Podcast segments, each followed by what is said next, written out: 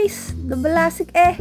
Kayo po ay nakikinig sa QLIT, The Cavite Young Writers Association Podcast. Kami po ang inyong mga kakyulitan sa mga questions on lit. Magandang umaga, tanghali gabi at kayo po ay nakikinig sa QLIT, Cavite Young Writers Association Podcast at kami ang inyong mga kakyulitan sa mga questions on lit. Sa episode na ito, pag-uusapan naman natin ang mga panitikan mula sa Mindanao at uh, sana napakinggan nyo na yung unang dalawang episodes. No? Pinag-usapan na natin ang Luzon at Visayas at ngayon nga dumadako tayo sa Mindanao at mayroon tayong mga bisita or mga guest na galing Mindanao. Pakilala na natin, no? una na dito, no? Uh, isa siyang guro at uh, nagsusulat siya ng poetry at non-fiction. Uh, miyembro siya ng Davao Writers Guild at na nailathala na rin siya sa sa maraming mga anthologies. Una na dito yung Tingle ng Anthology of Pinay Lesbian Writing, Dagmay Online Literary Journal, Marias at Sampagitas, and Press, 100 Love Letters ng UP Press noong 2017. At uh, kay personal na kaibigan ko ito at nakasama ko ito sa sa isang workshop no at uh, hindi na natapos ang uh, pangungulit ng aming batch at uh, patuloy kaming ano uh, nag-uusap-usap pa rin no every once in a while. And uh, ayan po it's si Ria Valdez. Hi Ria. Hello. Hi hello. Okay ang isa, ang susunod naman na guest natin no ay kaibigan ko rin at kasama ko rin. Naging co-fellow ko rin sa mga workshops na napuntahan ko.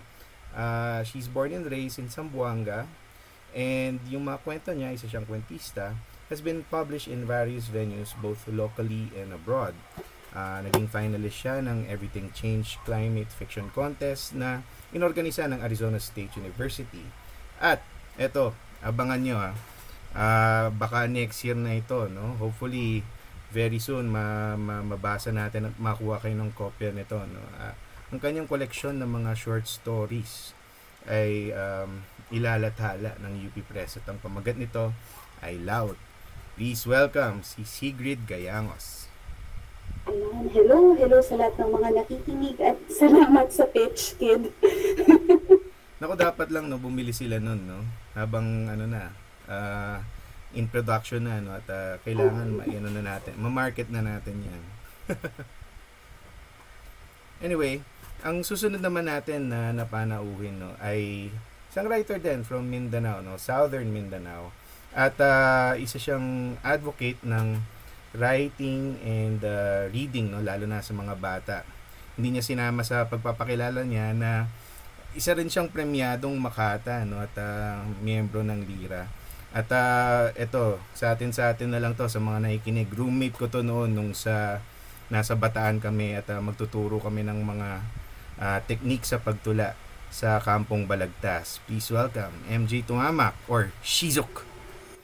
Mayong hapon sa tanan or mayong gabi kung asa man mo. Salamat Kim sa pagkakilala.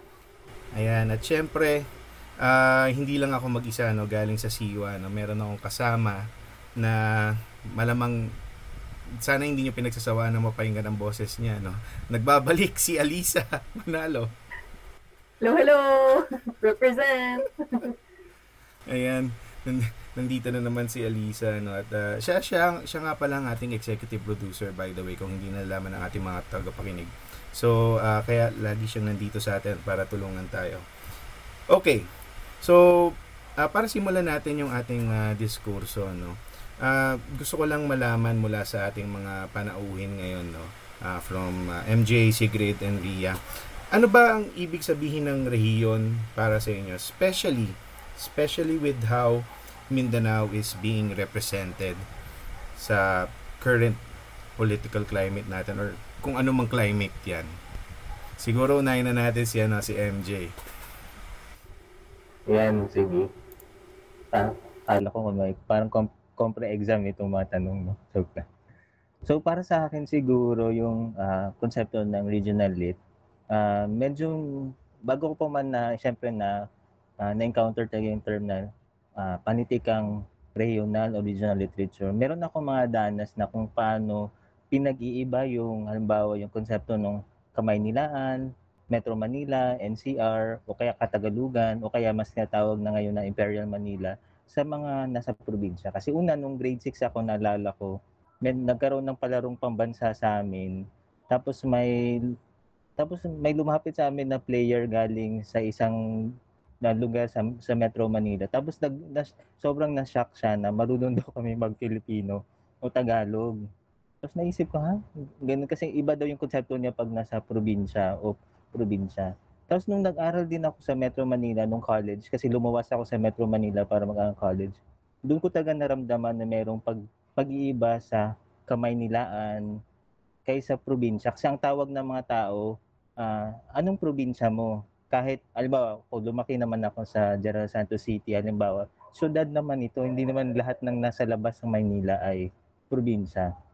Tapos pati yung pagsasalita ko si dati ay akala ko mat, akala ko matatas na ako sa Filipino. Tapos yung kinukulit nila ako na yung Filipino mo, uh, halatang halata yung accent. Ma, parang ibang-iba talaga. So, isang paraan ko, dahil hindi pa masyado ako malay sa mga bagay-bagay noon, uh, pinilit ko yung sarili ko talaga na mag-adjust sa Filipino na ginagamit nila. So kaya minsan ganito ako magsalita ngayon, ito yung Filipino na natutuhan ko sa college. So literal na binasa ko yung UP Dictionary ng Filipino, cover to cover, para magmukha lang akong tunong Filipino. Uh, iniwasan ko talaga yung mga dinala ko. Pero ngayon, na-realize ko, ay, isa pa lang yung uh, manifestation ng pag-iba ng rehiyon at sa kami na may merong pa power dynamics pala. So, ganun ko siya tinitignan na ang region sa ngayon, tinitignan bilang uh, parang iba sa exotic, uh, hindi developed, kasi minsan may mga nagtanong, tinatanong taga Jensen ka, may kuryente ba doon? O marunong pala magsulat yung mga ta mga matao doon, nakakapasa pala. May mga ganong, mga ganong tanong. So, ganun ko siya tinitignan. So, merong power dynamics na mas nakakaangat lagi ang Imperial Manila kaysa, uh, halimbawa, sa Mindanao. Grabe, no? Unang tanong pa lang yan, guys, no? At uh, unang sagot pa lang yan, no? At marami pa tayong sasagot. Uh, Sigrid, anong masasabi mo dito?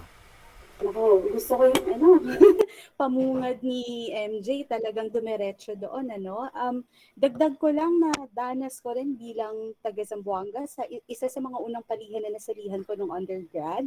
E di ni kwento noon tapos yung ano nung discussion, bale yung kwento, na-labelan nila yung story na ano daw, A Tale of North and South. Eh, ako na taga Mindanao, inexpect ko na ano ba to tungkol ano ba? Taga Cordillera siguro yung isang character tapos yung isang character naman siguro taga Sulu o Tawi-Tawi. Yung pala, taga QC at taga Alabang yung bida ng kwento. so kahit sa ganung nung pag-aangkla na North and South narrative, na, na, nakasentro pa rin sa Kamaynilaan. So yung yung danas ni MJ sa ano ba, kung baga invisibility paminsan or o kaya talagang nasa periphery yung regional literature, na, nadama ko rin nung, nung college. Pero paano ba? Siguro para ano no, um, mas may grounded lang din na ano, um, na discussion siguro kung ano nga ba talaga itong rehiyon na ito, maliban, maliban sa ano to, sa panitikan mismo. Pa- para sa akin, pag sinabing rehiyon, may, may sariling nature ito na, na rooted lang talaga sa lugar kung saan ito nagmula o umusbong. Pero ayun nga, hindi naman essentially nandun lang sa lugar, nadadala mo rin ito. Kasi kahit pa, eh tumira din ako sa QC ng 10 years at, at ngayon sa Dumaguete ako nakabase. Pero hindi, ano, pag tinatanong ako kung ano, kung taga uh, writer ng kung taga saan, Zamboanga pa rin yung yung ano, um, immediate answer ko. Kaya yon so may ano siya, may ano to, may sariling nature na nagmumula o umusbong sa sa sa lugar na yon.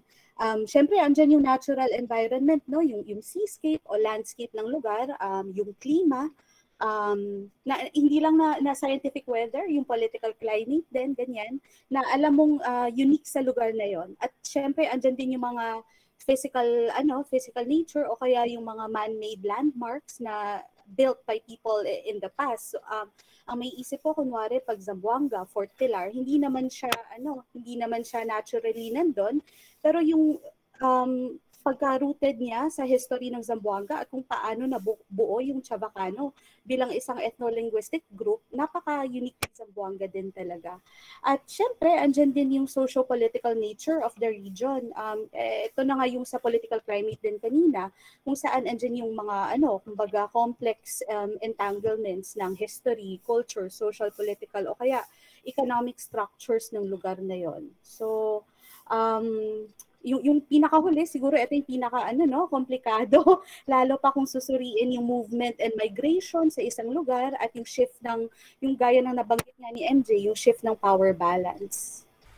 Ayun no, grabe. I, I think this must be a lot to our listeners right now. Pero wag kayong mag-alala, himay-himay na yan. Hihimay-himay natin yan as we move along. Ngayon, uh, Ria, same question, no? Um, ano ano yung rehiyon no para sa iyo and um, gusto ko lang din malaman dagdag ito no na bilang ikaw ay isang guro uh, how uh, how is it thought sa uh, sa school no or kung ikaw sa sarili mong experience? Paano itinuro ito sa iyo and may may changes ba sa kung paano siya itinuturo ngayon Ah, siguro ano, konting dagdag lang rin sa sinabi ni MJ pati ni Sigrid kanina kasi unlike unlike them no, hindi ako lumuwas ng Maynila para mag-college. So, ah uh, uh, Davao Davao born since time immemorial talaga ano.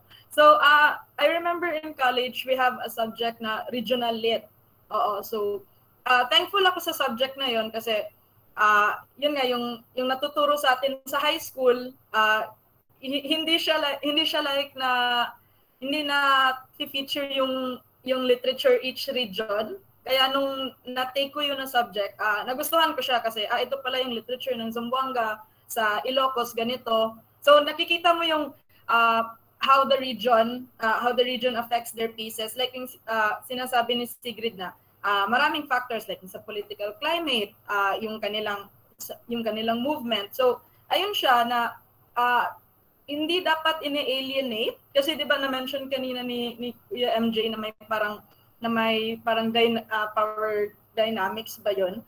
Uh, yun kasi yung dating na nagkakaroon ng alienation sa sa center pati sa regions. Eh, dapat naman hindi, di ba? Kasi ang region, like, uh, dictionary-wise, uh, it literally means part or section. So, par- parte siya. Di ba? Uh, bahagi siya ng ng whole, 'di ba? Uh, it's a part of a whole. So in relation dun sa teaching uh, teaching regional literature, dun sa tanong ni Kid, uh, hindi ko siya nililabel as, as national, quote-unquote, or regional literature when I teach them. Kahit sa 21st, kasi I teach in senior high school, kahit sa 21st century literature, pati sa aking classes in creative writing and creative nonfiction, I just teach them as Philippine literature and not regional or national. Kasi yun, yun nga naman, it comes from Filipinos. They were written by Filipinos with different experiences from different parts of the Philippines. So, yun nga, uh, I think nagiging, nagiging issue itong uh, regional versus national kasi ginagawa nila ng sense of alienation. Pero, you know, we're, we're part of a whole. We're part of this whole national concept of literature. So, ayun siya. Ayun, Alisa, ano, no, bago tayo ano, uh, sumuong dun sa susunod nating mga tanong sa kanila, ano yung mga reaction mo sa sa sa mga ganitong um, pakahulugan or uh, danas na sinishare natin sa kanila being na nandun ka sa first two episodes ng ating ano ng ating regional lit series Um, doon sa mga nakaraang episode kasi, um, nabanggit doon na may iba-iba tayong pagkakahulagan um, tungkol sa kung ano ang rehiyon. At ang isa sa mga common na naging, nang tinanong namin to, no, yung mga, isa sa mga common na answer, eh, um, it transcends yung geopolitics, it transcends kung nasa ka um, born and raised. Yun. Uh, nag-iiba-iba din to kung saan yung uh, kung saan ka lumaki later on, kung saan ka na nagstay at uh, it transcends language. No, uh, hindi dahil nasa ibang bansa ka na at halimbawa nagsusulat ka in English, uh, hindi ka nagsusulat halimbawa in Bicolano or in Ilocano, um, hindi ka na um, uh, Ilocano writer na matatawag. So mga ganong bagay. Um, ang interesting dito is um, nakikita ko yung mga bagay na nagbubuklod sa atin kahit na masasabi mo na laging may tunggalian between national versus regional. Mas sa tingin ko, dapat tignan natin, no? may mga issue na ganito, pero tignan natin yung um, pagkakatulad natin ng bawat isa. Kasi nga, uh, ito yung itong region ay bumubuo doon sa um, pangkalahatan, doon sa Philippine literature mismo. Ayan, idadagdag ko na lang din, no? Uh, yun din ang iniisip ko eh, uh, since um, I was listening to the, ano, to the, the first two episodes, no? And um, listening to the answers, um, mapansin mo, no, even though we, we come from different parts of uh, the Philippines, um, mayroong kaisahan sa, sa mga temang pinag-uusapan natin.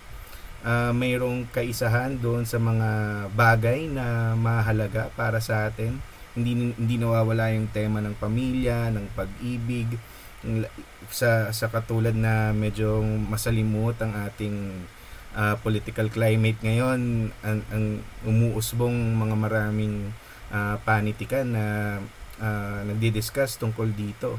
And hindi ito na iba sa sa iba't ibang bahagi ng ng, ng Pilipinas at uh, I think maganda ng ano no uh, si Patty ng mga tagapaginig natin ngayon na mas tingnan kung paano tayo mas nagkakatulad kaysa paano mas nagkakaiba. Siguro uh, maaari ding ano uh, pagkakataon nito para sa kanila para matuto din ng ibang mga wika or at least magkaroon ng appreciation sa ibang wika.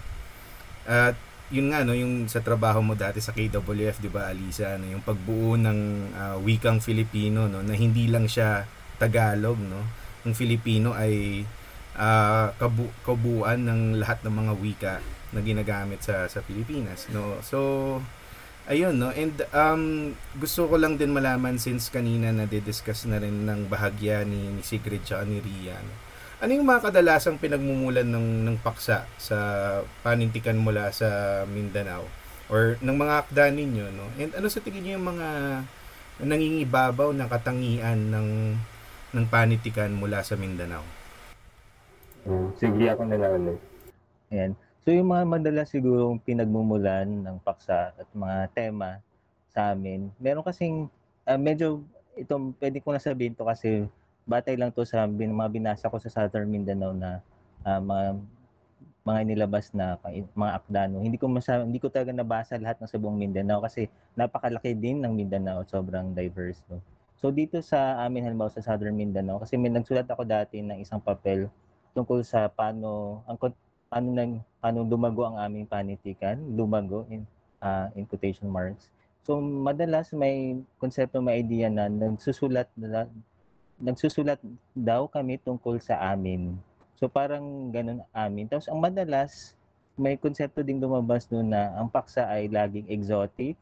So halimbawa, ang laging features dito ay halimbawa mga mga moro, mga traditional na ginagawa nila o kaya yung mga uh, lu, uh, mga lumad o lumad uh, kung anong ginagawa nila. At kasi lumalabas din yun sa pagtingin namin kasi yun yung pina-price halimbawa ng center. So halimbawa, papansin namin pag may nanalo sa palangka na galing na writer sa Mindanao, ang theme na lumalabas madalas ay tungkol sa uh, practices ng mga katutubo, kung paano siya nagiging exotic sa sa pananaw ng tumitingin mga judges na madalas ay galing din sa syempre sa sen, sa sentro. So medyo may ganung pagtingin. So minsan nawawala yung idea na pwede kami magsulat ng kahit ano pang bagay dahil writer may kalayaan kami. Laging sinasabi na magsulat ka lang tungkol sa iyong um, iyong uh, sa iyong rehiyon. So minsan ang nangyayari doon ay uh, minsan may mga nami-misappropriate na mga bagay kasi para lang may maipakita sa labas. So labas lagi ang pagtingin at sa labas na may kakaiba dito, may exciting, may exotic. Tapos din isang lumalabas na tema din lag, kahit sa analysis ng literature sa amin no siguro paging sa Mindanao nung tinignan ko ang konsepto ng tri-people na ang Mindanao daw ay laging nakahati sa tatlo. Merong mga Kristiyano slash settlers uh, mga Moro at saka yung mga lumad.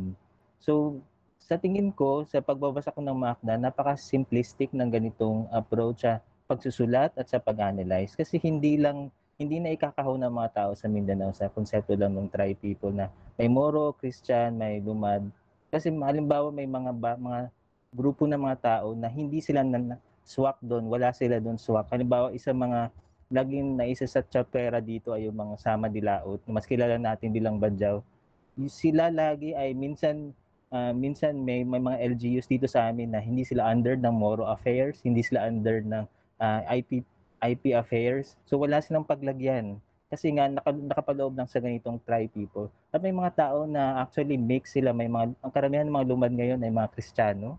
May mga Christians na actually matagal nang lumad dito sa Mindanao kasi hindi lang naman migrants lagi ang mga Christians at, at iba pa. So napaka-complex niyang usapin tapos medyo nakakahon kami sa mga ganun. So sinusubukan ngayon, dati sin, ganun halos lahat ng trajectory hanggang ngayon naman. Ngayon sinusubukan na kumawala sa mga ganung mga paksa at mga tema. So halimbawa, isa sa mga pinaka gusto kong nire-recommend si Christine Ong Muslim kasi isa siyang tausug, teduray, uh, isa rin siyang uh, Chino, uh, Christian Ong Muslim din. So marami siyang background pero hindi hindi yun yung for hindi pa hindi niya yung foreground niya sa pagsusulat niya. Gusto niya magsulat tungkol sa kalikasan. So hindi niya ikinakahon yung sarili niya. Kung sa tingin niya ito yung gusto niya isulat at gusto niya ipaglaban, ay yun yung isusulat niya. So sana uh, sana dumami pa yung ganung paraan na pagsusulat. Sorry, take two ako na na, hindi ko na-unmute yung isa kong mic. Okay. Grabe, sobrang interesting, no? And um, uh, sobrang medyo na-enlighten din ako doon, no? Dahil siguro nga uh, hindi pa ganoon ka ang experience ko sa sa Mindanao literature and medyo kapansin-pansin nga yung pag-exoticize sa sa mga writings natin from from the regions. Uh, Sigrid, anong masasabi mo dito at lalo na uh, may lalabas kang libro, baka pwede mong i-discuss sa amin ng kaunti kung ano yung nilalaman ng mga yung koleksyon ng mga short stories na iyon. Yun, uh, ang ano no, ang lulutong ng mga sagot ni MJ, nakakatuwang sundan. Ano lang, parang low-key na nag Edward sa siya ng orientalization na nagagawa rin natin internally, no? Na hindi lang siya west, um, ginagawa ng west sa ating mga nasa east, pero ginagawa rin natin siya kung saan man yung sentro at kung ano yung perceived na periphery. Kaya yun nga, yung mga kahit ano, without ano na lang siguro, yung mga ilan sa mga nauunang akda, parang pansin ko na um, ano ba, may, may pag-straight jacket ng, ng identity na kung ano nga ba ang ibig sabihin ng pagiging taga Zamboanga o taga Mindanao. Ang nangyayari tuloy, parang nawawala ng individuality. Kaya ano rin, resulta rin kasi to na parang hindi mo rin masisi eh, yung, yung pinaka means for production nandoon sa sentro. So kung ano yung, yung siguro na nakikita nila na uh, anong mabenta sa sentro, ganun nila ipresenta yung sarili nila. Pero ang nangyayari ngayon na ang dami ng umuusbong ng mga indie presses, na sa regional um, indie presses, parang hindi na nila kailangang ano, parang present themselves in the way that the center would would, would want them to uh, would want to perceive them. Parang sila mismo may sarili sariling espasyo na. And, and because of that, mas may kalayaan sa kung paano nga nila ipresenta o isulat yung mga narratives nila. Um, nako, yung collection ko. Doon ako natakot. mas mas kaya kong pag-usapan yung panitikan in general kaysa yung sarili kong gawa. Pero sige, parang kailangan matuto na rin, no? matutong mag-pitch um, pag-usapan yung sariling gawa. Ano, bale yung laot, um, term namin yan for for the open seas. Um, sa akin, yun, dagat o kaya seascape na, na buhay na buhay. Um, nung una hindi ako conscious noon, pero siguro dapat na rin mundo, puro kwentong mandaragat kasi yung lolo ko from both sides, mga ano din eh, mga settlers sa Mindanao kasi mga mangingisda sila. Mga originally from different parts of Visayas and Mindanao. Tapos dahil nga lagi lang, eh parang yung migration nila in search of better fishing grounds until eventually um, napadpad silang ay yung both sides sa Zamboanga. At ayun, lumaki ako sa sa Bularat, yung paggawaan ng mga bulad. Kaya yung mga kausap ko madalas mga ano, mangi mangingisda, puro ganun mga kwentong, kwentong open seas yung mga kinalakihan ko. Um, pero kahit paminsan, hindi strictly dagat yung kwento, pansin ko, um, yung sense of, you know, having that liminal space na dama pa rin sa karamihan ng mga akda na hindi lang sa akin, um, ano rin, largely galing sa Zamboanga dahil tingin ko malaking bagay yung pagiging parang ano, parang portal city ng Zamboanga na parang confluence rin siya ng iba't ibang wika, kultura o relihiyon. Kaya ano, parang may ganitong porousness of borders and boundaries kumbaga na mapapansin sa mga ano panitikan sa amin isa pang ano yung yung nabanggit kanina ni MJ, isa sa sorry, hinahangaan talaga namin din sa Mindanao si Christine Ong Muslim. Siya magsusulat ng forward ng collection kaya isa rin yun sa pinaka inaaabangan ko. Ako mismo na-excite doon sa forward niya sa libro. Feeling ko medyo kinilig ka doon nung nalaman mong si si Komang magsusulat ng ano no ng, ng forward ng libro mo. Kunwari hindi. Maraming maraming salamat ulit Sigrid no. And uh, Ria uh, on your on your perspective naman no kasi na kanina na ikwento mo na na uh, sa Philippine Lit uh, hindi hindi mo masyado tinitingnan yung regions no. Kino-consider mo kung ano man yung makuha mo as as Philippine Lit. And um, siguro medyo mas gawing particular lang din natin sa sa mga Mindanao literature na pinapabasa mo sa mga students mo, yung mga usual na themes and uh, pinagmumula nung mga uh, pinapa-assignment mo sa kanila?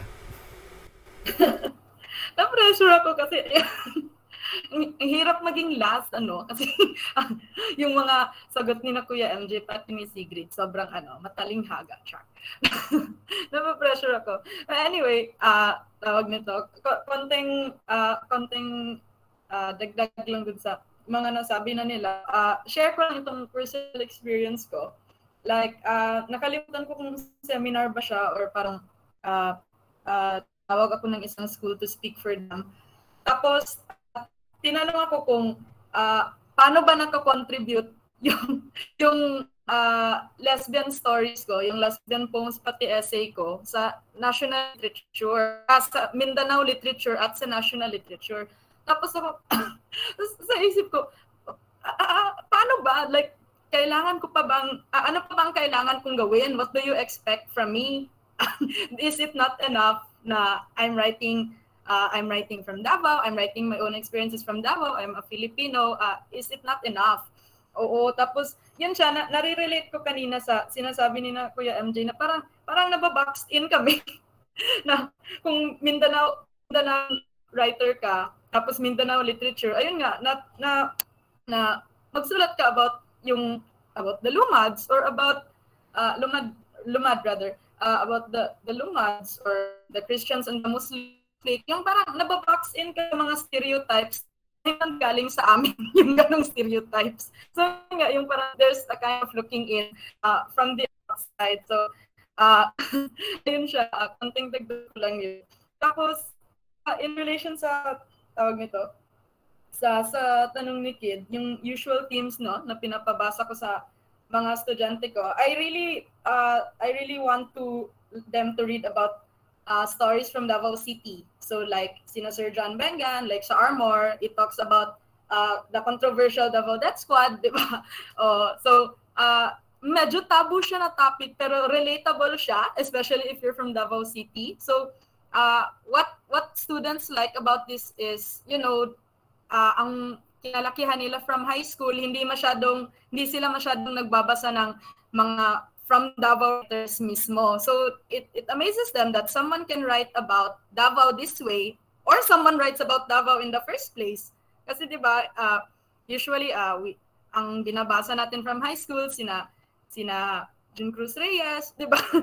oh, uh, so uh, I think it's a uh, it's a way of empowering them, of inspiring them that they get to read, uh, they get to read works from, you know, from uh, from Davao writers, from uh, Mindanaoan writers na ah ito may magsusulat pala na there are a lot there are a lot of stories to write about from our own hometown. Kasi 'di ba yung yung mga beginning writers, I think guilty siguro tayo at one point of our lives na isi-set natin yung kwento sa New York. Lakas maka-Wattpad yung gano'n. Oo. Yung, ah, lagas mo kawat. Di ba? Tapos blue eyes yung mga character, di ba? Oo, kasi yun nga, hindi sila gan ka-exposed sa, sa in general. So, I think na, uh, na, if, uh, it's useful for beginning writers to read writers who are also from their own town. Kasi yun, ma- ganyo sila. Oo, so uh, ito, uh, ang complicated rin sa Davao, sa Davao, kasi ibang Davao City, ibang Davao region. so, but everyone thinks na isa lang yung Davao region. Like Davao del Norte is also Davao, Davao Sur is also Davao. Pero iba-iba na yung ano namin. Uh, iba-iba na siya aside sa geographically, iba-iba na rin siya in terms of sentiments, 'di ba? so, uh, ang even though na hindi from Davao City itong i-recommend ko na writer, uh, i-recommend ko pa rin siya even though she's from uh, Davao del Sur, si Ma'am Elizabeth Joy Quijano. Uh, although she writes about the Lumads, what I like about her is yung kanyang craft in storytelling, hindi siya akad yung traditional storytelling natin tags triangle, yung tinaturo sa atin sa high school. Kahit sa ibang craft workshops, ganun rin. So, I like how she, uh, I like how she tells her story na, na parang chika. ganun. Pa- parang, parang chika siya and very, very relatable siya kasi 'di ba ang ating Philippine literature it comes from oral tradition So, parang yun yung pag binabasa mo yung work niya, parang parang na, parang nakikinig ka when you're there. So, yun siya. I recommend Ma'am Joy Quijano. She has translations of her work since she writes in uh, language.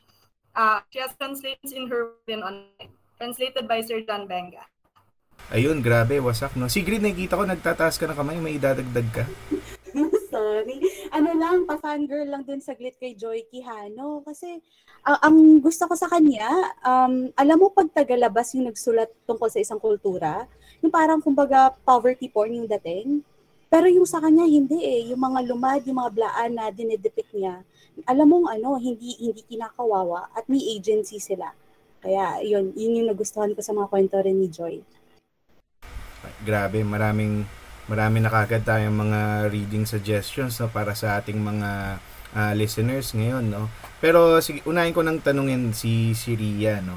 Uh, since ayaw mo ngayon unahin naman kita no since nauuna palagi si MJ kanina eh. Um, ano-ano sa tingin mo yung mga nakikita mong challenges or hamon no uh, ng isang manunulat mula sa rehiyon?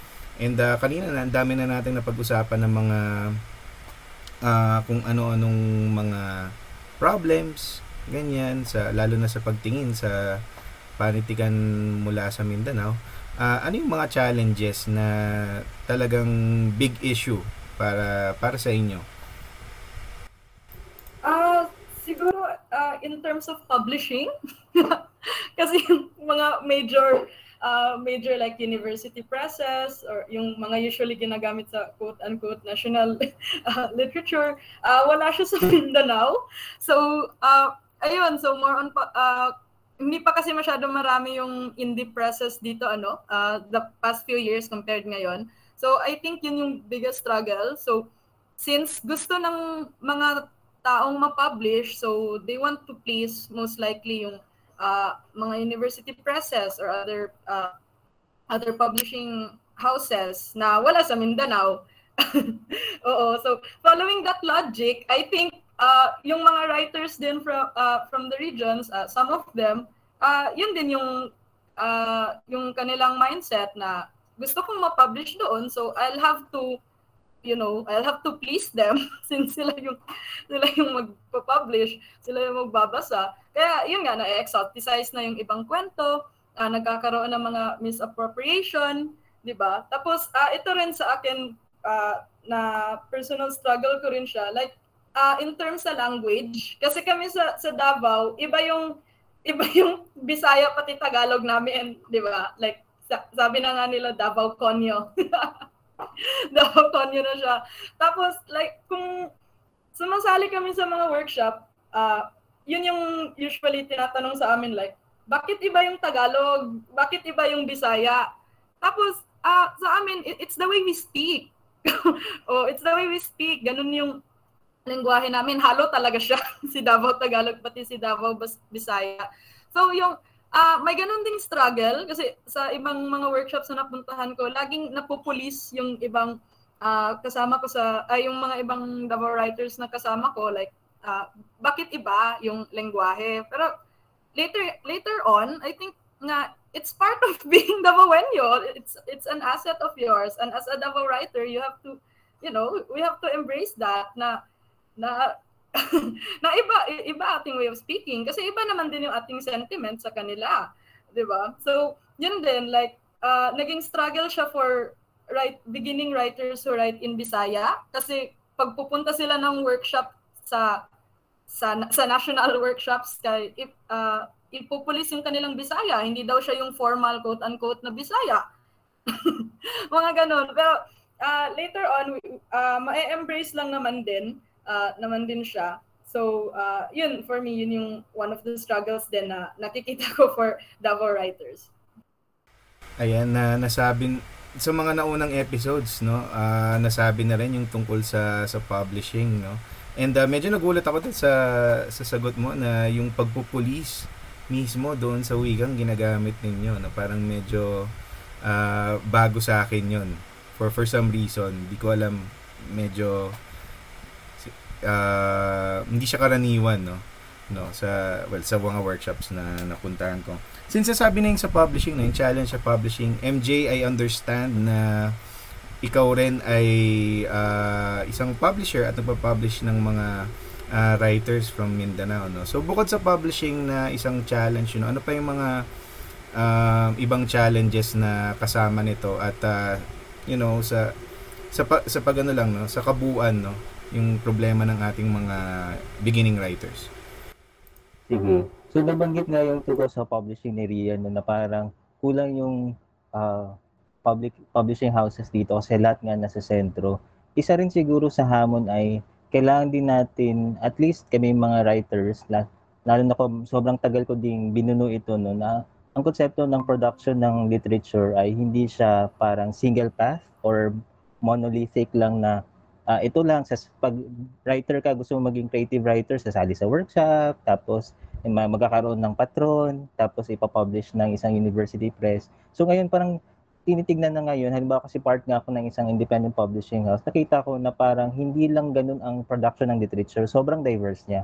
So halimbawa uh, merong alternative na mga paraan independent na magpa-publish ka ng zine na ilang kopya lang. Hindi para pa bilang counter halimbawa sa idea na pag nagpo-publish ka ng isang poetry collection para magkaroon ka ng legacy na tumatagal, mababasa ka susunod na henerasyon. Eh paano kung hindi ganun ang gusto mo mangyari? Gusto mo lang mag-express, gusto mo lang mabasa ng limampung tao, halimbawa ganun. So may ganung pagtingin. O kaya gusto mo lang uh, gusto mo mag, magsulat ng maakda na hindi naman laging pinipick up nitong mga uh, university presses. Lalo na ngayon merong konsepto, di ba? Ewan, ewan ko, marami ako sa nabasa na na minsan yung mga mainstream publishers na pipick up sila ng mga sinasabi lang marginalized o kaya mga non-conventional o controversial mga pag pag sa tingin nila meron ng market ulit ganun.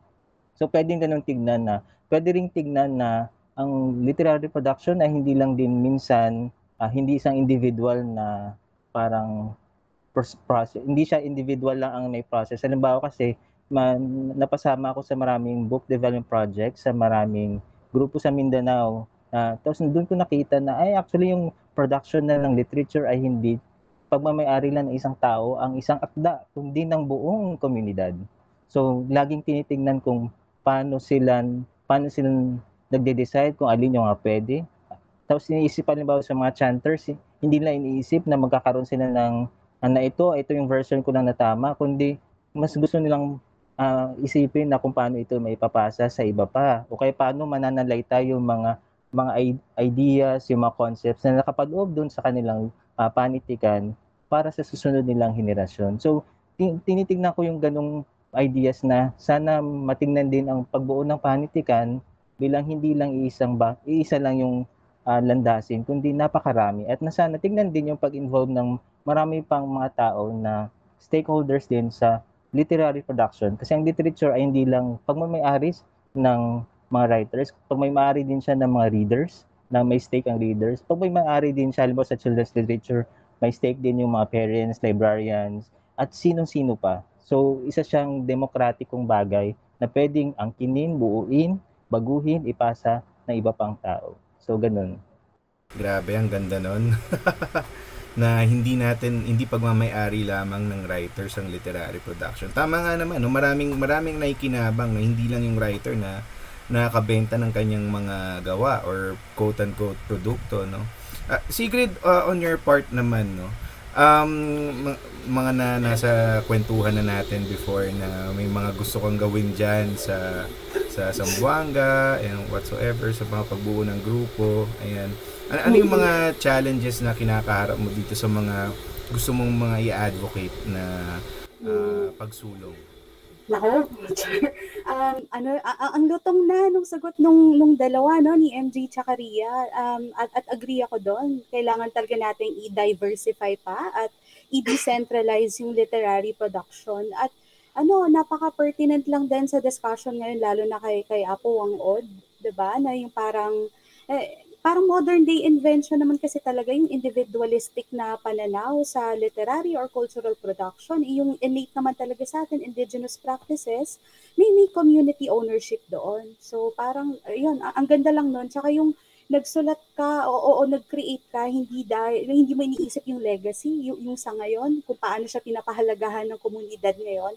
Na ayun nga, parang yung mga sugidan nun na nagmula sa panay, parang wala namang ano yan eh, wala wala masyadong recorded ano ay meron may dip, dip, iba't ibang versions pero wala ring gatekeeping kung anong version yung tama. Um, instead parang they they continue to build up on on each other's versions. Kaya nakakatuwa lang. Um paano ba? Oo nga kasi ano lang siguro backgrounder nag nag um, una kami nagkakilala ni Kid sa sa Amelia La Peña Bonifacio na beginner writers workshop. Um, matagal din akong hindi nagsulat kasi graduate ako, hala, yung edad, reveal. Um, graduate ako ng 2013. Tapos, eh, alam mo yun, yung ano, fresh grad ka, bibo-bibo ka, bida-bida ka. Umuwi ako. Siyempre, gusto ko parang, ay, gusto kong may ano, may ano to, healthy literary community na maraming mag-create-create yung ganon. Eh, pero dahil nga fresh grad ka, pinanghahawakan mo lang diploma, tapos ano, sa amin, mas kilala ako bilang yung sumasali sa math contest nung high school. E, nung umuwi ako, medyo kinalimutan nilang manunulat yung gusto kong maging. eh, mas, mas ginawa ko nung naging math coach ako. Na, ang lungkot lang, pero magaling din ako dun eh, char. Bida-bida, sabi ko nga, di ba? Hindi, pero ano, hindi, ano, um, mahalaga pa rin kasi sa tao yung mga, ano, mga baptized by institution. Parang maliban sa degree ko, parang ang, ang kasunod na tanong, o bakit may palangka ka ba? O bakit may publication ka ba? Parang ba- bakit kailangan meron ako noon? Kung gusto ko lang mag-build ng literary community, hindi ba sapat na, kaila- na gusto ko lang gawin? gusto ko lang magsulat at gusto ko lang marami pang magsulat? Eh, pero yun nga, bata ka, no? Tapos ang dami mo rin insecurities. Kaya naisipan ko, bumalik muna sa QC. Kumbaga, ano, parang prove muna na, na may karapatan akong gawin yon Na parang syempre na-realize, ang ganda nung discussion din kanina na hindi one track. No? Maraming ways. Para sa akin, manunulat ka kung nagsusulat ka. Yun yun hindi mo kailangan ng workshops, hindi mo kailangan ng mga award-award na yan. Pero, na, although hindi rin siya monolithic kasi na, nakikita ko rin kunwari nung ano, nung yun, nakapag-workshop at nanalo na rin ng ilan, parang mas nakikinig na sila na nakakairita kasi hindi nga dapat ganon. Makinig kayo kasi di sinasabi. Sana ganon. Pero ano, roundabout way of saying, uwing-uwi na ako. um, hindi, um, paano ba? I, I think nature ko yung peripatetic na lilipat-lipat pero ano, kating-kati na akong umuwi ulit sa Zamboanga. This time siguro mas may, may wisdom siguro at experience na kung paano nga um, makatulong sa pag-create ng more spaces for more Zamboangueños. Siyempre, ano, Sigrid, we wish you luck on that endeavor, no? And uh, naiintindihan namin yun uh, bilang sa amin, sa Siwa, uh, hindi naman siya nabuo ng basta-basta lang, no?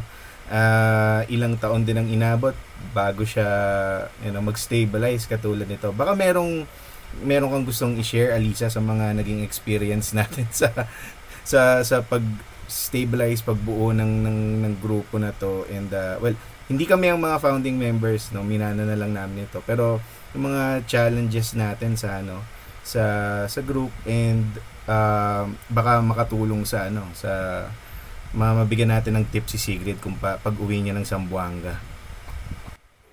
Ayun, ang um, Dito sa atin, sa Siwa kasi, um, ang regular na ginagawa lang natin noon before ay yung workshop. So, kumbaga, ano to, hindi workshop na um, academic, no? Uh, ito ay parang nagpapabasa ka lang ng tula o ng kwento mo sa tropa mo na mahilig ding magbasa at magsulat.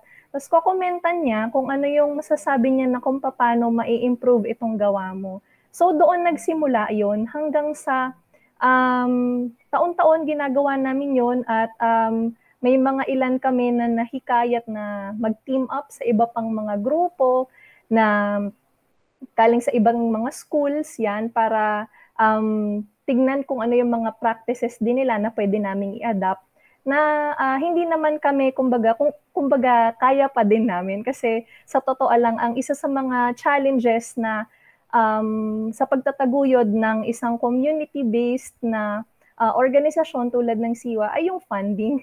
Doon pa rin din talaga uh, nagmumula yung isa sa mga problema kasi mada- matami tayong gustong gawin na para makatulong at para makikayat ng uh, mas madami pa na tao na sumama dahil mahilig magsulat at magbasa. Pero ang hirap gawin kasi galing sa sariling bulsa madalas. Ayun. So, Um, bukod doon sa workshop, ayun nga, um, dahil nga naging regular, mas naging regular siya, no, um, nagkaroon na rin ng oportunidad para makapaglabas ng mga zine. Ayan, baby, ano siya, kumbaga hindi siya isang bulto na kaya na namin gawin all of a sudden. Kumbaga, it took us years talaga para maano yun and experiences din yung skills na required para gawin yun para mailunsad yung yung isang zine no yung kanya-kanya kayo ng tupe at pagsi-staple na hanggang mag-umaga. Yan. Tapos masaya na kayo na sa isang sa isang coffee shop no narerentahan nyo at may mga ilan na a-attend at babasahin nyo yung tula at kwento nyo. Masaya na sa ganun. Yun lang. Ah, uh, ayun, at isa sa mga masasayang fulfillment din no, hindi kailangan na hindi kailangan ng um, approval ng kung sino man na ayun, kaya nating gawin on our own. Ayun nga, yung nasabi kanina, napakagandang idea na uh, ang literature o ang pagpo-publish ang ang ano ay isang community no. Um, kailangan um, mag-connect tayo sa ganong ideya dahil um, doon naman talaga tayo uh, nagsimula.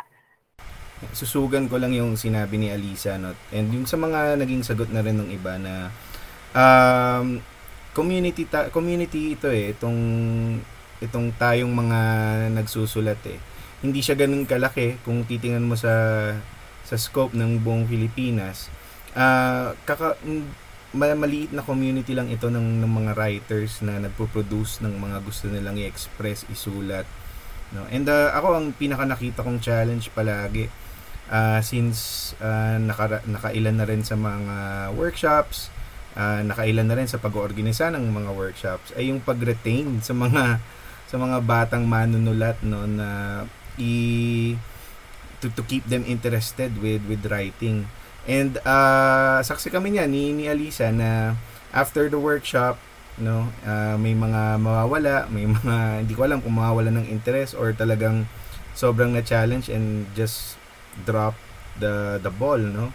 And uh, I think uh, with the same experience din sa mga workshops no Sigrid tsaka Ria no na hindi lahat ng mga kasama mo ay magpapatuloy sa sa ganoong pagsusulat lang. Although may mga iba na talagang nag-iiba ng direction at mas nagpo-prosper sila doon, no.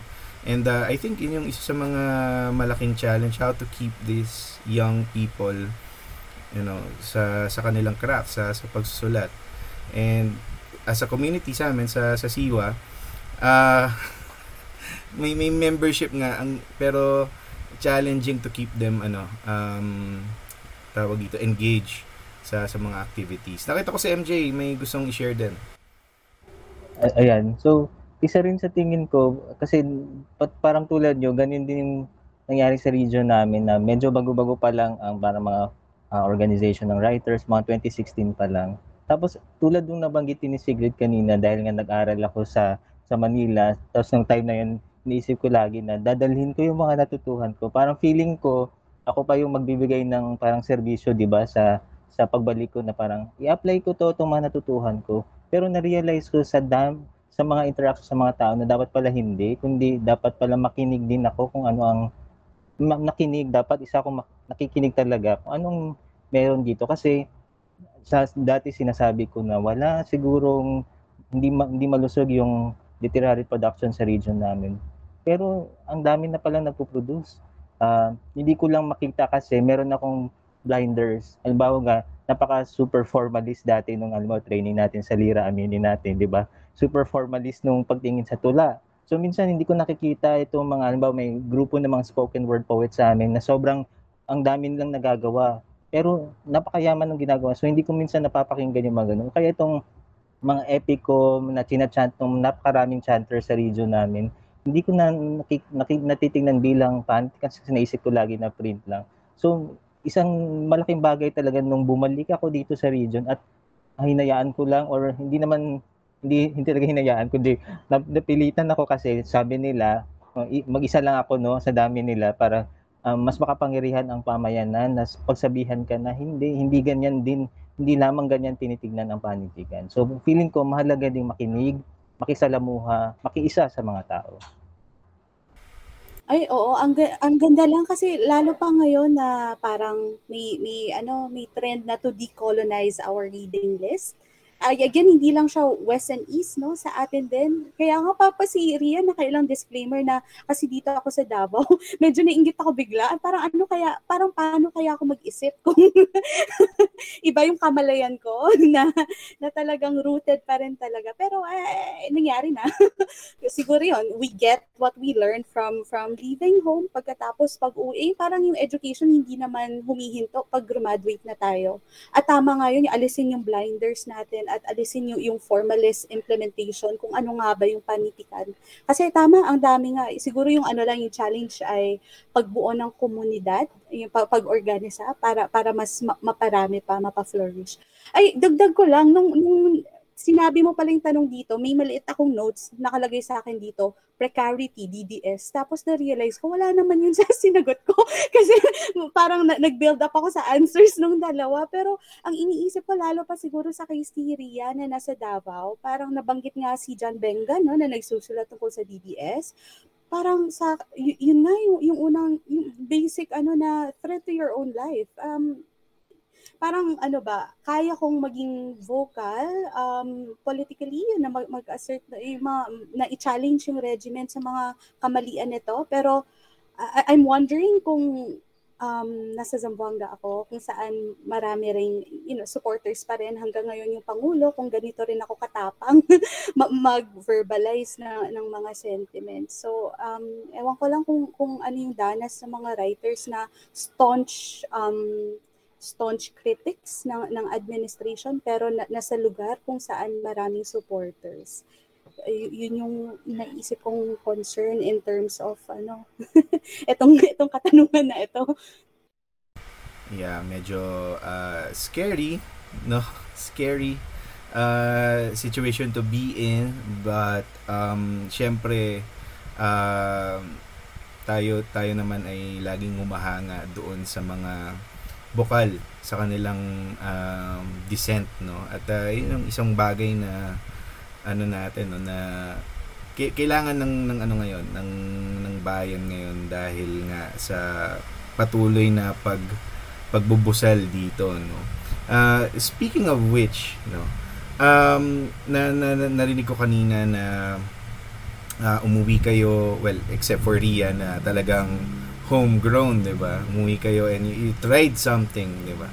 Um how would you uh, say or how would you how how did the literature from your own regions uh, evolve? From siguro dun sa mga sinauna sa traditional hanggang sa sa kontemporanyo. And um I, I'm sure may mga pagbabago sa sa language. At ano yung ano ano yung mga language na madalas ginagamit noon tapos na sa languages na ginagamit ngayon Ah, sige go Ria Nauna na ako.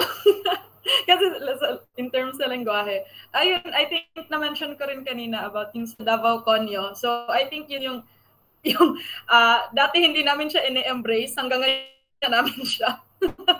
as part of ah, as part of our own sentiments din ah, sa aming hometown. Ah, tapos, yun siya, ah, dati, syempre yung uh, yung more traditional writers like yung panahon pa ni na Sir Macario Chu, Sir Don Pagusara, yung very strict in form, very strict in language oh, sa mga usage. Pero of course, uh, uh, since nagkaroon na ng mga like uh, local art events, like yung sa amin may liturgy kami, uh, hosted by the Young Davao Writers, uh, uh, yung parang, yun din, yung spoken word, performance poetry, and kahit magbasa ka lang ng excerpts from your own, you know, from your own works, tapos we get together for beer, you know, nakakamiss yung mga ganong moments, ano, oh, we get together, ganon, tapos, uh, I think, isang uh, malaking influence yan for beginning writers na na-expose sila sa mga ganong events na, ah, nasi-celebrate din pala yung literature kasi, di ba, isipin nila na binabasa lang siya, uh, ginagawan lang ng performance task yung, yung gano'n. Oo, so I think uh, uh, siguro comp- uh, ngayon sa contemporary nato na uh, natin na times like uh, mahalaga yung like yung mga grassroots events like just to encourage beginning writers kasi pag nag-encourage ka ng beginning writers di ba nade-develop yung literature niya sa lugar kasi dati you know yung, yung uh, sa unang sa yung mga beginning ay yung mga naunang writers sa amin like sina Sir Mac uh, syempre uh, they're coming from you know iba rin yung um, saan sila nanggagaling kaya strict sila sa form strict sila sa language. Tapos of course it develops.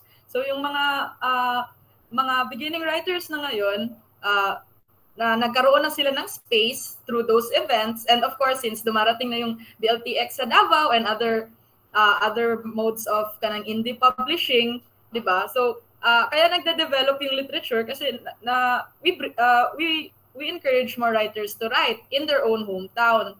So, ayun siya, para sa akin uh, uh, yun yung one of the biggest developments kasi nagkakaroon na yung next next generation.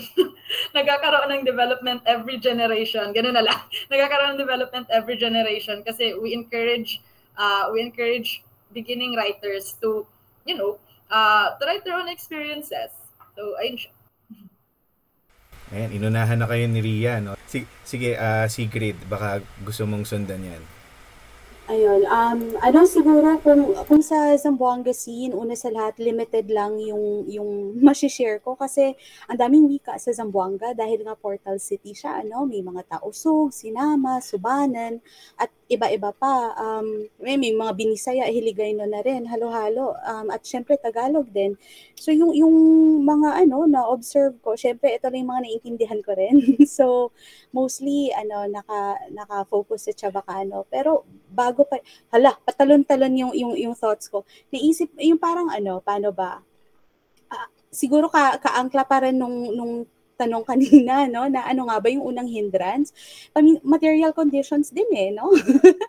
Parang um, wala tayong time magsulat, wala tayong time tumula-tula. Kung yung, yung basic needs natin, eh, kung pagod ka sa trabaho, kung, kung yung pagkain mo, yung, yung basic na ganun, hindi, hindi pa nasa-satisfy, eh, sigur, dahil na rin sa yun nga sa power balance na nangyayari um, karamihan unfortunately ng mga um, nagsusulat sa indigenous languages, parang sila rin yung mga nasa, um, paano ba, nasa precarious situation sa ating mga rehiyon na parang uh, ang mas iniintindi nila paminsan as basic as safety. Hindi sila mawalan ng, ng lupang ninuno. So paminsan, dahil nga ganon, medyo, ano, um, i, hin, parang hindi, malamang hindi nila focus yung literature muna, di ba? so, ayun nga siya. Um, tapos kung sa evolution naman, um, Chavacano, kunwari sa amin, um, na, na-excite ako sa kung paano siya mag-evolve. Kasi dati napaka-purist. Parang itong, itong purist take on language, ano siya, no? Parang universal experience halos. Pag binab kasi y- yung Chavacano naman kasi nga, nag, ano naman, ba Parang Portuguese pidgin lang na, na, na pidgin pagkatapos na transport ng mga ano ng mga Kastila ng mga Mexican um, sa Cavite pagkatapos napadpad din sa amin nung, nung tinatayo yung fourth pillar eh na, na, nabuo yung yung wika primarily para makapag-connect yung ano yung mga Kastila para mautusan nilang free labor yung mga Pinoy na natapusin yung yung yung yung fort, 'di ba? Eh, kaya, kaya, kung kaya dati, yung rule sa Chavacano, kapag walang term for it, um, ang magiging basehan mo, Spanish dictionary. And napapansin ko ngayon sa mga nagsusulat sa Chavacano, um, ano na, oh, hindi na sila sa ganun. Kumakawala na sila sa, sa ganyang ano, trajectory ng pagsulat ng, ng, ano, ng, in Chavacano. Interestingly, sa Ateneo National Writers Workshop, may isang fellow na si Floraime Pantaleta na isang um, writer and literary critic. At yung paper niya doon, talagang china-champion yung, yung pagiging multilingual ng, ng Chavacano na dahil nga pidgin yung pinagmulan nito, bakit, bakit tayo magpipurist? Eh, kung yung origin niya naman ay ganun nga, halo talaga. So yung ngayon yung nagiging trend ay kung, kung walang vocabulary noon for, for Chavacano, edi humiram tayo sa mas malapit sa atin, hindi kailangan sa Spanish. Humiram tayo sa mga iba pang wikang Pilipino na merong ganong konsepto, na merong ganong term. So, yun, nakakatuwa lang na um, may, may, may ganyang, ano na, um, may ganyang klaseng panitikan na Chavacano na umuusbong ngayon. sobrang ano no, may reaction lang dun ako sa uh, Chavacano literature sa Zamboanga kasi uh, nas nakwento mo na, na meron ding Chavacano dito sa Cavite Secret at uh, alam mo yan dahil may pinakilala ko sa iyo na kababayan ko rin, 'di ba, from Cavite City at nag-usap kayo in Chavacano which is uh, it was a magical moment for me kasi Sigrid from Zamboanga tapos si Sir Ige Ramos na from Cavite City. Yung nag-usap sila in Chavacano and they understood uh, very well. Ako lang yung ano Achoy kasi uh, konti lang yung na ano lang, poko lang. Poko lang na naiintindihan ko sa sa Chabacano. And um, nakakatuwa na marinig na um, umuusbong ang Chabacano literature sa Zamboanga na unfortunately dito naman sa Cavite ay papamatay na yung language. No, and uh, papaunti ng papaunti yung nagsasalita in Chabacano. And uh, yung mga matatanda uh, sila na lang yung halos sa titira no yung mga ba- mas bata sobrang kaunti na lang and uh, ayun lang nal- nalungkot at natuwa ako at the same time no mixed feelings and uh, I, I don't know what to do about it. Hopefully uh, maturo airmats ko kasi nasa US na. So gusto ko pa rin sana matuto. Pero ewan ko it's a, a hard to teach old dogs new tricks. I don't I, I don't know. Go ahead Sigrid. Ano lang, uh, ang curious kasi feel, um, nung, ano, siguro mga elementary ganun, feeling ko dying din yung Chavacano dahil nga, ang daming gatekeepers na ayaw hayaang mag-evolve yung language. Na parang ayaw nila na ito na yung nagiging trajectory ng Chavacano. Eh, pero nung ano naman, nung naging mas mapagpalaya na yung paggamit ng wika, marami na-excite ng mga kabataan lalo. Kasi yun lumalabas yung, eh nakakatawa siya na Chavagalish, Chavacano Tagalog English. Pero eh kung dito sila komportable at ito naman yung wika na ginagamit nila among peers, sino ba tayo para sabihin mali yan, 'di ba? So siguro ano, ewan ko hindi, ko alam yung case sa Cavite, pero sa amin tingin ko yun yung ano eh, yun yung nagkumbaga resuscitate sa pag ano, pag-usbong pa ng Chavacano na literature. Yung hinayaan nating hey, let the language take its course. Diba namatay yung Latin kasi hindi daw nag-evolve. ganun, ay, ganun yung pagkakatanda ko. Well, ang nangyari kasi dito sa ano, sa Chabacano sa Cavite, uh, ano eh, migration ng iba't ibang mga tao eh, mostly from the Tagalog region.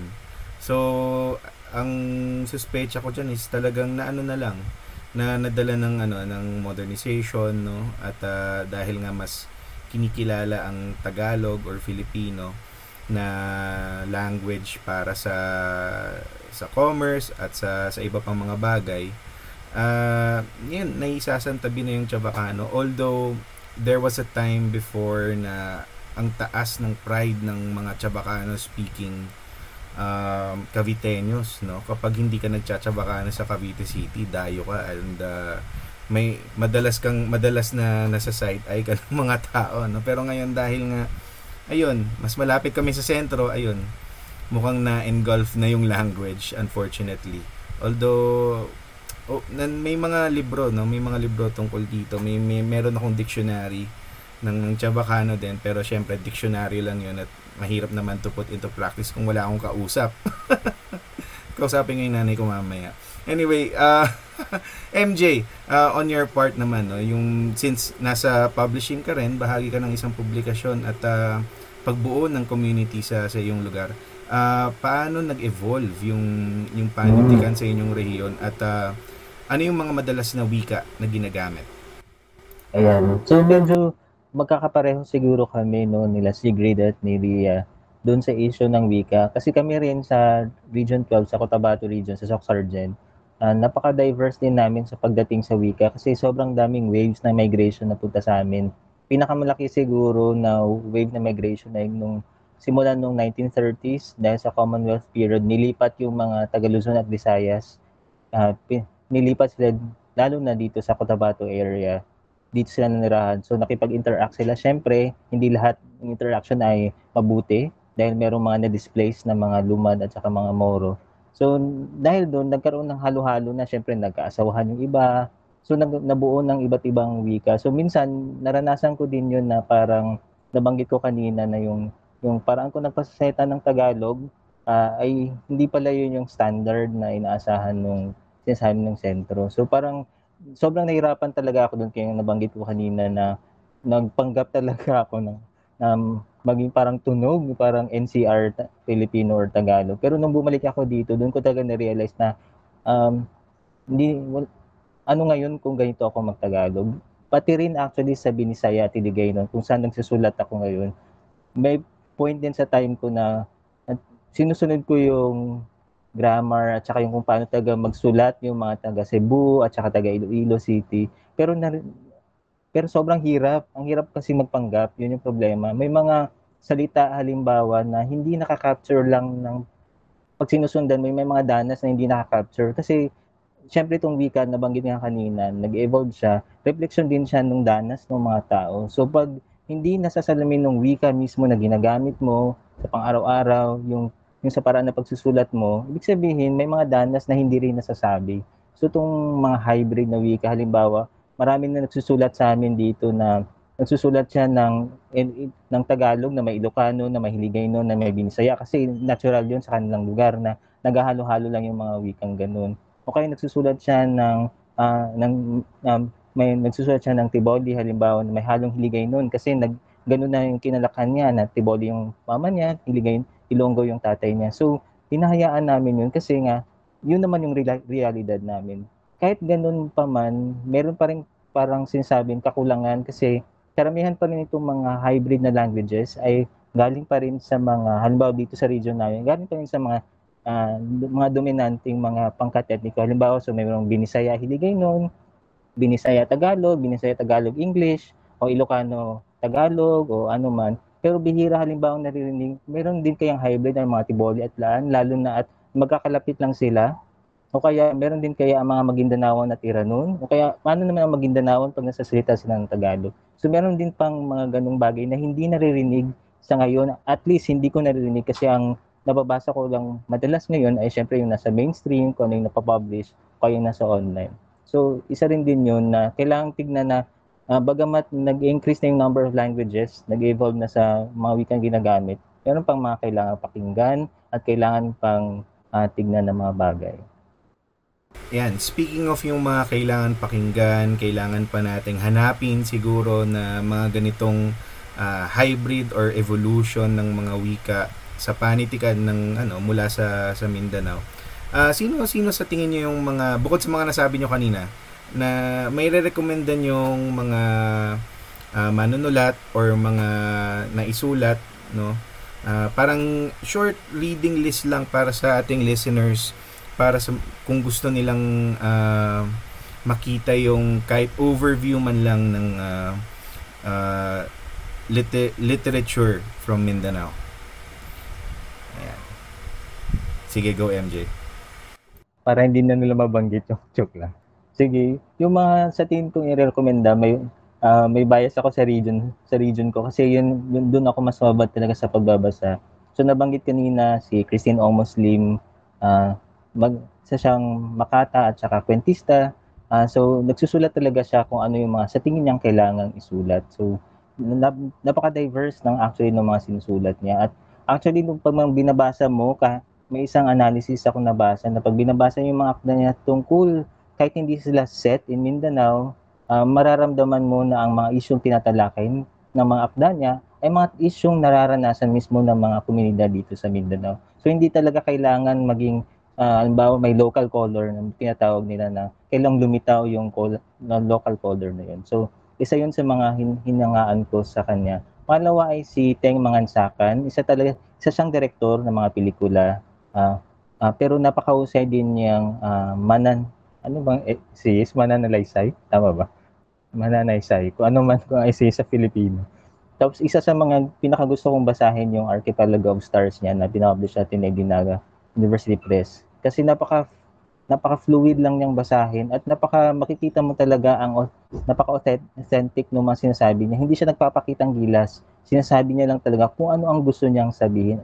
At at napakayaman nun kasi doon mo makikita sa mga sa mga nandun sa, sa, sa gilid ng mga o sa background ng mga sinusulat niya kung anong kultura, pamayanan na at konteksto na kinapapalooban nitong mga binabasa niya. At panghuli dahil sa children's literature ako, uh, nire-recommend ako ni si Mary Ann Ordinario. Isa siya actually uh, manunulat mula sa Kidapawan, Cotabato at may-ari ng pinakamatandang publishing house sa labas ng Kamaynilaan. 20 plus o 21st year niya ngayon sa pagpapublish ng mga libro.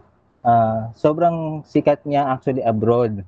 Ang dami niyang yung mga libro niya po translate na sa iba't ibang wika.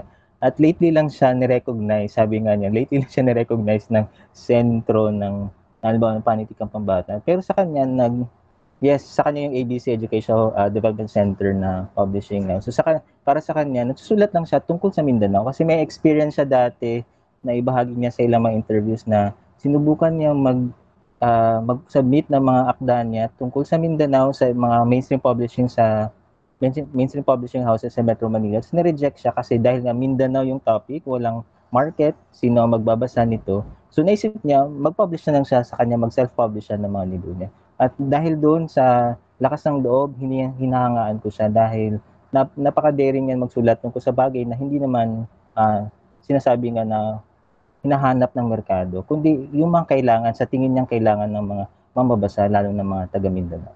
So yun yung aking tatlo lang na kuan. Pero kung tutuusin, napakarami ko pang gusto i-recommend. Pero uh, pipigilan ko yung sarili ko na tatlo lang.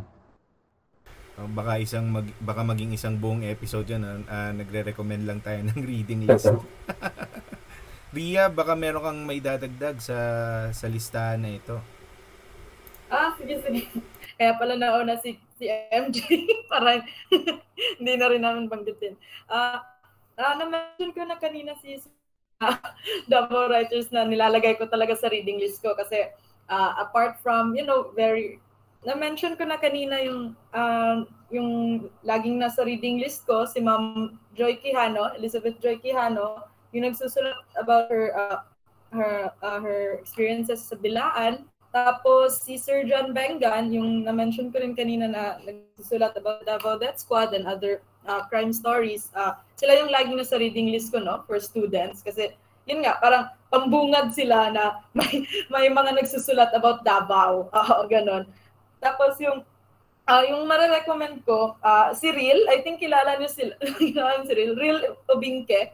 Uh, uh, gusto-gusto ko yung works ni Real, lalo na yung pinapublish niya sa zines niya. Kasi aside sa, uh, uh, he's really into independent publishing, ano, uh, he also writes like, uh, parang may halong spec fic, may halong, yung very experimental yung dating niya. Tapos, of course, nandun yung, uh, nandun yung mga issues like favorite ko yung all these niya, yung nasa yung nasa likaan. Uh, uh, it's about the Maguindanao massacre. Gustong gusto ko 'yon. Tapos uh, apart from them, si uh, gusto ko rin ma-recommend si Ma'am Tita Tita Ayala, Tita La Camra Ayala. Uh, siya yung founder ng Roadmap series. So before uh, before BLTX, there was Roadmap, the Roadmap series. So, yun yung uh, one of the oldest uh, indie publishing uh, indie publishing rin dito sa Davao City and until now uh, uh, in operation pa siya. Tapos konting plug, ako pala yung next na ipi-feature sa Roadmap series. Oo, so uh, thank you sa Roadmap series na uh, although na you know si Ma'am Tita she died uh, years ago, at least uh, napatuloy pa rin yung tradition uh, sa roadmap series ng uh, dito sa Davao. Tapos, uh, yun nga, yun yung sinasabi ni Kuya MJ na dapat nililimit lang natin kasi, kasi magiging one episode na siya. Oo. Pero uh, ah gusto ko rin na-mention kasi hindi siya na-mention ni Kuya MJ. Si Jade, Jade Marca Piñanes, ah ah, I think naging member rin siya dun sa Region 12 na writers. Pero ngayon, oo, hugotero si Jade. oo. Ah, ngayon, nandito na siya sa Davao. Recently lang siya naka, ah, nakasali sa amin sa Davao Writers Guild. Ah, sinasali ko si Jade kahit hugotero siya sa amin ni Sigrid. Sinasali ko siya kasi ah, maganda yung essays niya. Tapos, ah yung kanyang, ano talaga, parang platform niya is sa SOCMED, di ba? Ah, doon yan pinapublish yung kanyang mga ah yung kanyang mga ganap char, yung kanyang mga ah, essays. Tapos, yun, ah I think patok siya sa students ko. Marami ng, oo nga, grabe yung following niya. Ah patok siya sa students ko kasi na-amaze sila na, ah, oo nga, no? I mean, ah yung sa Facebook, pwede rin naman siya maging way of publishing, di ba? Ah, your thoughts, hindi lang puro rant, ganun. Tapos, ah, may nakukuha rin pala silang something literary from Facebook. Oo, so ayun, ah, lagi ko rin nasa reading list si Jade. Ayan, maraming salamat, no? And, I- and I assume marami din sa mga sinuggest nila ninyong dalawa ay ano, no? Mga halos mga young writers din. Sigrid, baka meron kang may dadagdag pa dito. Isa sa mga ano hinahangaan ko ngayon, ano siya, Makata pero not on paper. In fact, ano siya, isa siya sa founder ng Moro Beats. Isa siyang rapper. Makatang rapper sa Zamboanga. So kung merong Calix at Balakid sa na, na Tagalog, sa amin andyan si RK June. um, kung, kung di ako nagkakamali, born and raised in Sulu, si RK June. Tapos lumipat lang sa Zamboanga um, kamakailan. Tapos nung ano, nung, nung 2013, kung kailan nangyari yung, yung siege, handa na sana siyang maglabas ng una niyang album. Pero ayun, um, sa kasamaang palad, nasunog yung, yung drafts, y- yung, collection niyang ito sa bahay nila na nasa Barangay Santa Barbara. Isa ito sa pinaka-ground zero ng siege noon. Tapos, ayun, matagal din siyang ano, hindi nakapagsulat at feeling ko medyo sentiment siya ng maraming taga Zamboanga. Ako rin, yun yung year na umuwi ako. Eh, kahit hindi man ako doon sa barangay mismo na affected, matagal din bago ako nakapagsulat. Kasi, ayun, iko-questionin mo rin yung parang in the face of bombings and all these, anong nagagawa ng little stories ko? Yung mga ganun. Pero ano eh that that's something you have to reconcile with yourself din na, na bakit nga ba may bombings in the in the first place dahil yung mga misunderstandings na nangyayari at at sana may may ma-produce tayong panitikan na mapanuri at mapagmulat para hindi na ta, hindi na maulit itong mga mga ganitong atrocities. So Ayun, si RK June, um, ililink ko dito yung ano, may, may, documentary siya para sa mga nakikinig, madaling i-search sa YouTube, RK June Tao Sugrap documentary. So, ayun. Um, maliban doon, um, syempre nandyan din nga yung nabanggit ko na kanina, no? si Floraime Pantaleta. Alam ko may ginagawa siyang koleksyon ng mga tula ngayon na multilingual, so kaabang-abang.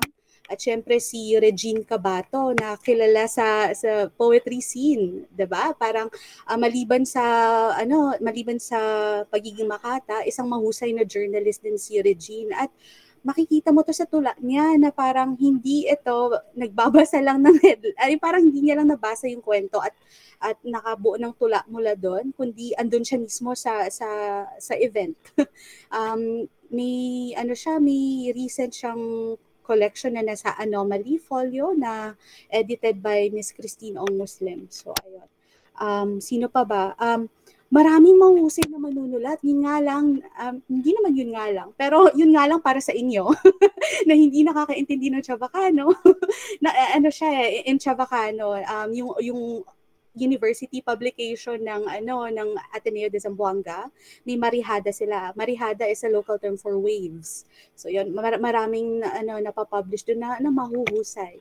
At syempre siguro ano um, magbigay ano tayo mag, mag-thank you sa OG no sa mga naunang nagsulat at at naglathala sila Sir Anto uh, RIP Antonio Enriquez na na siya, siya actually yung una talaga nabasa ko na literature ng college na ay, may, may nagsusulat tungkol sa Zamboanga. At naengganyo rin ako na magsulat na, ng, ng mundong kinalakihan ko. At syempre si Butch Macan Santos na nagsusulat um, sa wikang Ingles at Chavacano rin. Ayun, maraming marami po yan. No? So sa ating mga tagapakinig, uh, sana na note down nyo lahat ng mga yon At uh, yung link na sinasabi ni Sigrid ay isasama namin sa, sa description ng ng uh, podcast na ito. Um, Alisa, baka meron kang gustong may dagdag dyan uh, bilang dating kawani sa uh, Komisyon sa Wikang Filipino. May mga na-encounter ka na, I'm sure may mga na-encounter ka ng mga literature or kahit mga research no tungkol sa sa Mindanao. Mm-hmm. Um, so, doon sa noong nandun ako sa KWF, madalas ang pinapublish namin ay folklores, no? Uh, folk tales, no? Galing sa Maranao, yan. Isa sa mga hina- hinawakan ko na publikasyon noon, yung meron ako na-encounter na compilation ng Maranao, uh, mga kwentong bayan, yan. Tsaka, uh, meron din dong isa, yung isa sa mga naging interests din ko din, at hinangaan, no? Yung compilation ng mga kwentong bayan naman sa bandang Visayas ito no Hiligay nun. Ay ah uh, yeah, Hiligay nun at Kinaraya. Yan um tama nga ba? Wait lang. Rewind, rewind. 'Yon um yung mga na-encounter ko so far no sa sa paghawak ko ng publikasyon noon sa KWF is yung madalas nagpa-publish ng folk tales, yun, mga kwentong bayan. Yun, isa sa, kasi sa mga kawani sa KWF ay si Ma'am Sandor Abad. Yan, kung nakikinig man yan. Isa siyang ano, taga roon. At saka, um, marami pang iba na pinapublish namin. Meron din akong hinawakan na libro um, mula naman sa Visayas. Yun, under, uh, nag-edit nun si Sir John Erenil Chodoro. Yun, tapos, um, uh, hindi ko matandaan kung kinaraya nga ba yun o hiligay nun, pasensya na. Pero ang title noon ay Pagbalik sang Babaylan. So, hindi lamang siya ikinakahon natin yung notion natin na ah, pag taga Panay area, Panay region, ah, o kaya doon sa may banda na parte na yun ng Visayas, eh, may mga aswang dyan. Kasi yung mga taga, taga Luzon, pag ano, yun agad yung naiisip o kinakahon agad dun sa ganun stereotype. Pero hindi, no? Bukod doon sa mga, um, may ilan na folk tales na ganoon, no? Hindi lang yun. At hindi lang um, nakakahon doon sa literal na ganoon yung pinapatungkulan nun. May mga politika na um, may mga seman, ang tawag doon, may mga um, implications yun. No? Hindi lang siya, may double meaning, hindi lang siya literal na ganoon. Oo, may mga iba't ibang nuances talaga nun sa sa language na akala natin yun na yun pero uh, meron pa ba, meron pang iba't ibang layers doon sa sa literature. Anyway, uh, kanina ang dami natin pinag-uusapan tungkol sa sa mga nangyayari sa sa rehiyon, no.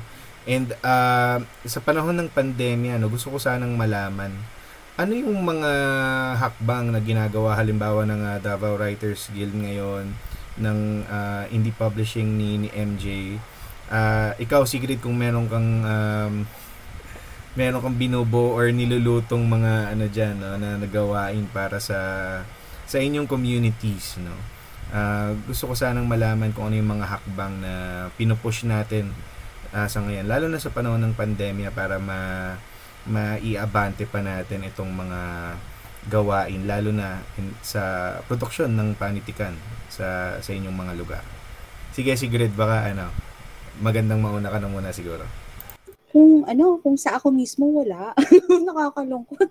Pero um, pa, patuloy naman na may, may ano pa rin doon. Um, may continuous yung literary production gaya ng nabanggit ko kanina may mga university presses na ano na may mahuhusay na literary section.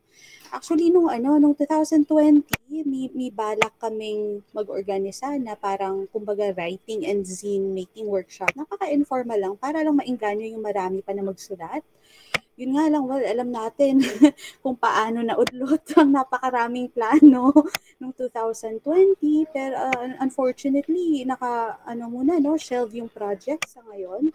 Um, siguro sa, sa, ano, sa future, kung mas safe na, pwedeng ituloy ito. Pero sa ngayon, sobrang nag-shift online yung literary, ano nga, yung literary production sa isang banda masaya naman dahil may opportunity pa rin to create, no? Despite the unique challenges that we're facing. Pero, nagiging ano rin eh, question, question din siya ng accessibility. Um, kung, kung sino ang may kapasidad na pumalagi online, eh di malamang sila rin yung, yung kayang makipag, ano, kayang mag, madali para sa kanila yung shift online. Eh paminsan nga, hindi man lang internet access eh, kuryente pa lang. Um, sa amin, for instance, madalas pa rin yung rotational power outages na napakahirap ngayon, di ba? Na may online classes ka pero may 6 to 8 hours na brownout sa inyo. So, ayun, um, yung mga challenges ngayon, pero ayun, ang mga nakikita ko mga ano, may, yung may at dedikasyon na talagang i-champion ang mga different languages in Mindanao. Nakailang banggit na tayo ng Christine Ong Muslim sa episode na ito. Pero kasi ang, ang, ang husay lang ng mga proyekto niya, no? Um, ang dami niyang translated works ng mga manunulat sa Mindanao na na-feature na rin sa world literature today. Um, goes to show na, yun, it, it transcends geopolitics, languages, na pag na-translate into a language na naintindihan ng iba, um, may, may universal ano pa rin doon na that, that makes it ano um, excellent literature. Um, may ano ba um, yung ulirat yung ulirat niya na project um, na nagsimula as conte- collection ng contemporary short stories. Balita ko may volume 2 na puro tula naman at iba't ibang wika nga ito ng, ng ano ng natin. At syempre, andyan din yung yung aklat alamid. Pero feeling ko si MJ yung mas mas makakapagsalita tungkol dito. Ayan na natawag na rin naman si MJ. So anong uh, anong mga bagong project or anong pwede nang pwede naming asahan mula sa uh, Aklat Alamid MJ? Ayan, no pressure. Sige. So sa Aklat Alamid, yung Aklat Alamid pala ay independent publishing house siya ng mga children's books na nakasulat sa iba't ibang wika sa Philippines, sa Pilipinas. Hindi lang siya sa Mindanao talaga. So may nagpo-publish kami ng uh, mula sa Luzon at sa Visayas. Uh, pero syempre dahil taga Mindanao ako, so may, marami din kaming events na para sa pagsusulat halimbawa ng mga kwento pambata sa, sa Mindanao. So meron kaming yearly na contest na tinatawag na Isbong kung saan pwede sila magsulat sa kahit anong wika na gusto lang isulat. Uh, at yun yung mga eh, at yun yung mga uh, isasalin lang sa contest. Si Sigrid naging isang judge namin sa sa Usbong. And so patuloy kami sa paglikha sa Aklat Alamin kahit sobrang hirap talaga nung panahon ng pandemya hindi hindi namin alam paano um, gagalaw kasi ang daming mga restrictions at iba pa. At syempre inuuna syempre namin yung kaligtasan ng mga tao kaysa uh, pagpatuloy yung mga book projects na gusto namin gawin. Bahagi rin ako ng isang writers organization dito sa amin, yung Sarangani Writers League uh, grupo siya ng mga writers mula sa Sarangani Province. Napakaliit lang ng grupo namin, mga less than 10 lang kami. Pero mula kami sa iba't ibang municipality nung uh, Sarangani. Tapos, napansin namin, isa sa mga naging challenge talaga namin yung magkita-kita kasi gusto namin mag magbasa, mag, mag, mag-share ng mga binasa namin. Tapos ang hirap kasi hindi lahat ng munisipyo sa amin, tulad ng nabanggit ni Sigrid, ay may access sa kuryente o kaya sa internet. May mga lugar talaga sa amin na um, wala talagang signal. So, so sobrang hirap na may mga times na free Facebook talaga yung ginagamit namin yung sa Messenger para para mag-exchange ng mga ideas sa iba pag may binabasa kami isang akda. So mga, mga, mga ganung bagay. So sinusubukan namin na kahit papaano uh, i-engage yung mga tao sa iba't ibang paraan. Ngayon, mga, medyo online na nga halos lahat ng, ng mga tao. No? Pero naiintindihan nga namin, tulad na banggit kanina, na hindi lahat may access sa mga ganung sa mga nung bagay. At ang gusto namin actually na mas gawin talaga in the future, pag mas okay-okay na yung sitwasyon natin, no, ay mas maraming mga workshop. At yung nabanggit nga ni Sigrid, hindi lang workshop na nakahulma syempre sa parang critiquing workshop, yung alam mong may nakahanda ka na, tapos ikikritik. Kundi workshop talaga na mag mag empower na sa mga gusto.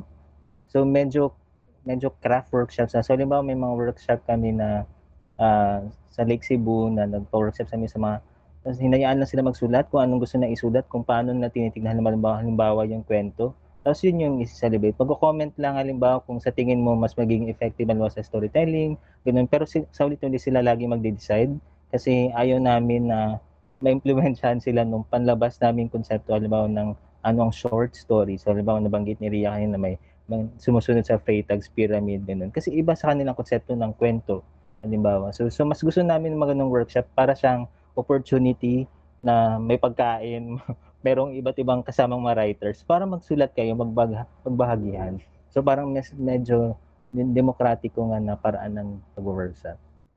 Naalala ko tuloy yung ano, ah, sinabi ni Ma'am Jen Aseno doon sa aming pinakaunang episode, no, ang pangarap niya ay magkaroon ng literary caravan, no. So malamang sa malamang ay isa mas, kung siya ay isang milyonarya, talimbawa ay tatama sa loto, no, ma- maka-jackpot. Ah, sama kami diyan, LJ. Pag ah, M- LJ tuloy, MJ. Kapag Saan pwede mag-sign up? Sali rin ako. Actually, ano na, ah, basta magsabi lang kay, Ma- kay Ma'am Jen, no? Sama-sama tayo lahat dyan, mula, mula Batanes hanggang Hulo, di ba? Ay, i-push natin yan. And, ah, kailangan ko palang ano, no, sabihin, no, ba, bago mawala sa isip ko na kailangan ko rin pala magpasalamat kay, kay Com, kay Ma'am Christine Ong Muslim, no? At, ah, binigyan niya rin kasi ako ng pagkakataon na ma-publish sa ano sa sa sa mas malawak pa na audience na may translation. And uh, grabe yung work na ginagawa niya.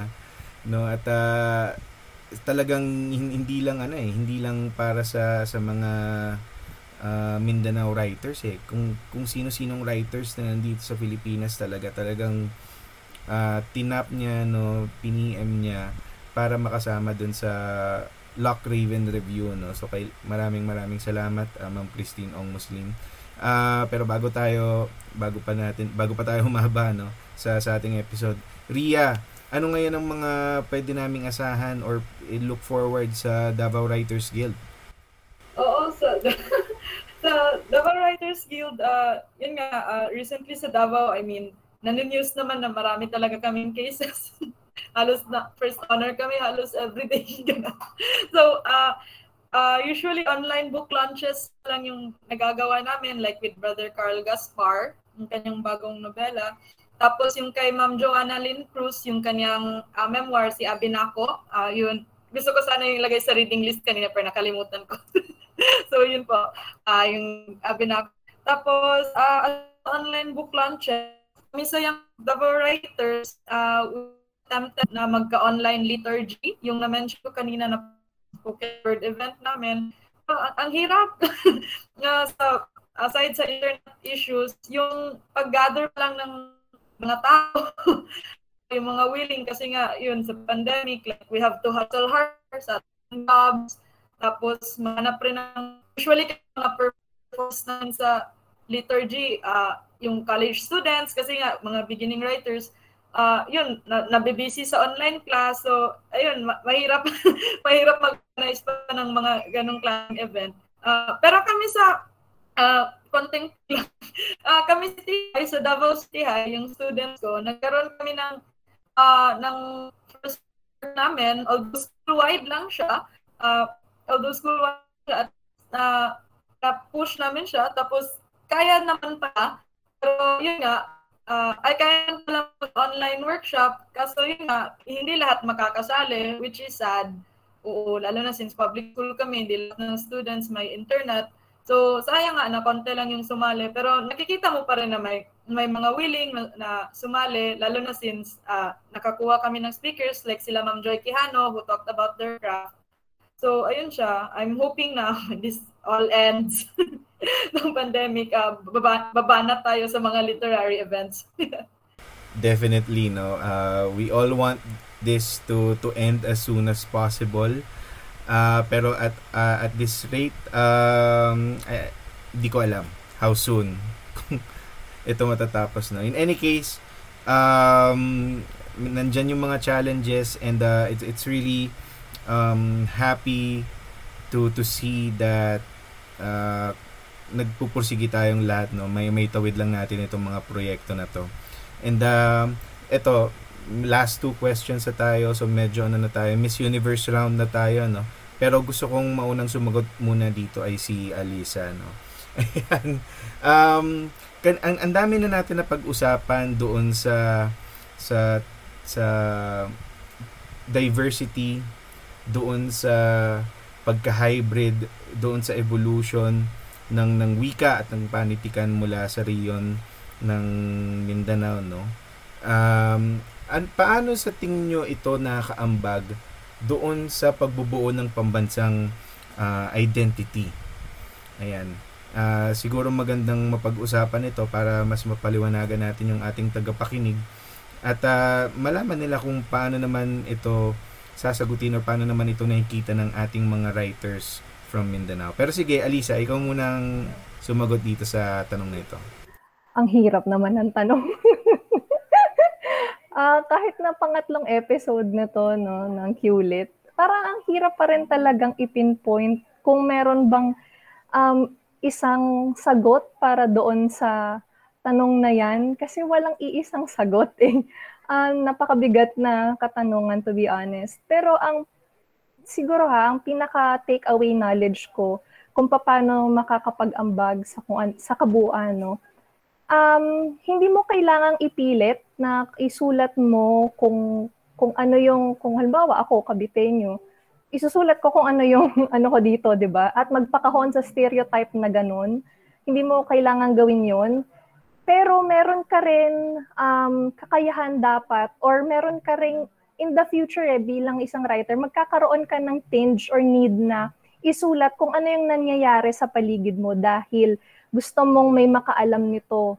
Yan. So doon, sa ganong paraan, makakakonect ka sa ibang tao na uy, baka sa lugar ninyo meron kayong ganito rin na nangyayari, so isulat natin to. In that way, um, nagkakaroon ng komunidad, nagkakaroon ng um, pagkaka, pagkakatulad sa iba't ibang mga rehiyon sa Pilipinas. No?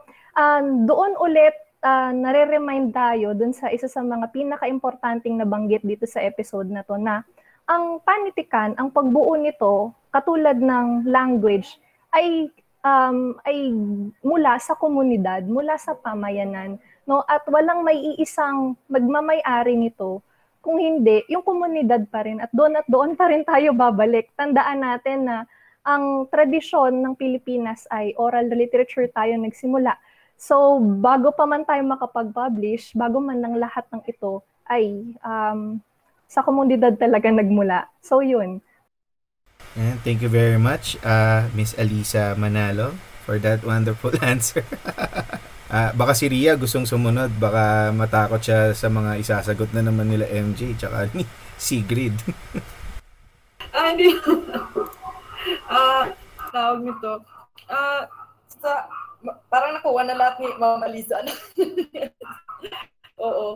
So, uh, I think in terms of looking sa yung, yung concept ng national na literature. Tama ba ako? Uh, yung core na literature or I, I heard it. Yun nga, uh, I think from the beginning, sinabi ko naman din na na regional literature and national literature dapat talagang alienation ano I mean it's one whole it's a it's a it's one whole concept of literature of a nation of a national literature kasi nga, uh, paano magkakaroon ng national literature kung kung wala itong mga yung so-called na regional literature? Kasi, you know, uh, mga parte nga sila. 'di ba? Hindi magiging kumpleto yung concept natin of a nation kung hindi natin aalamin or hindi natin tatangkilikin yung ibang uh, 'di ba, yung ibang parte. 'Di ba?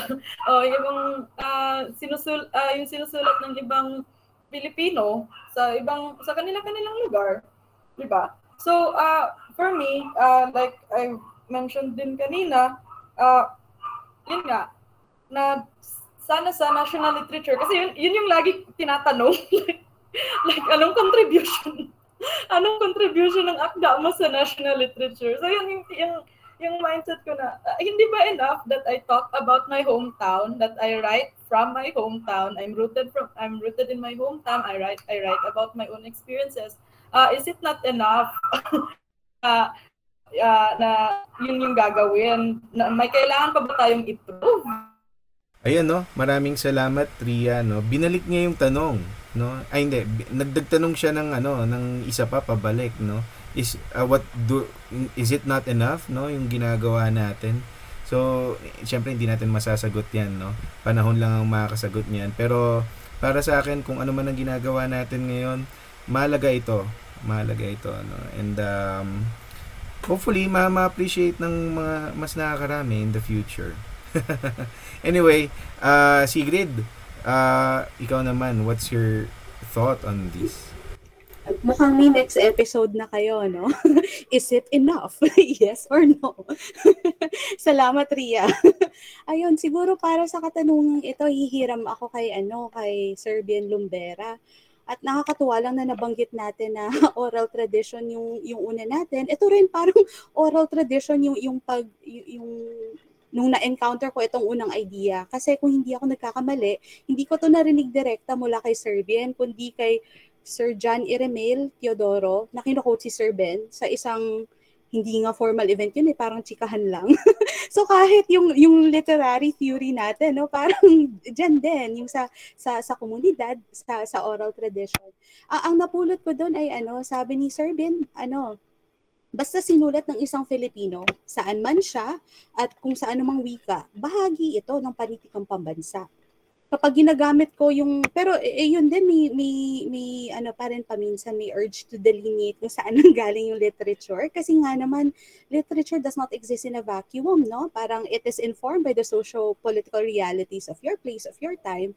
So in that sense parang sige fine um literature from from this region ganun. Pero ano lang sana pag sinabi nating regional literature hindi natin nakikita ito na parang sub literature kumbaga na parang secondary siya sa national literature or something na mas less evolved or or less sophisticated sa tinuturing um, national literature nga. Um, may isa pa, maganda yung metaphor ni Sir Isagani Cruz dito kung saan ikinumpara niya yung iba't ibang panitikang pangrehiyon sa mga ilog na dumadaloy patungo sa ano karagatan ng ating pambansang identidad.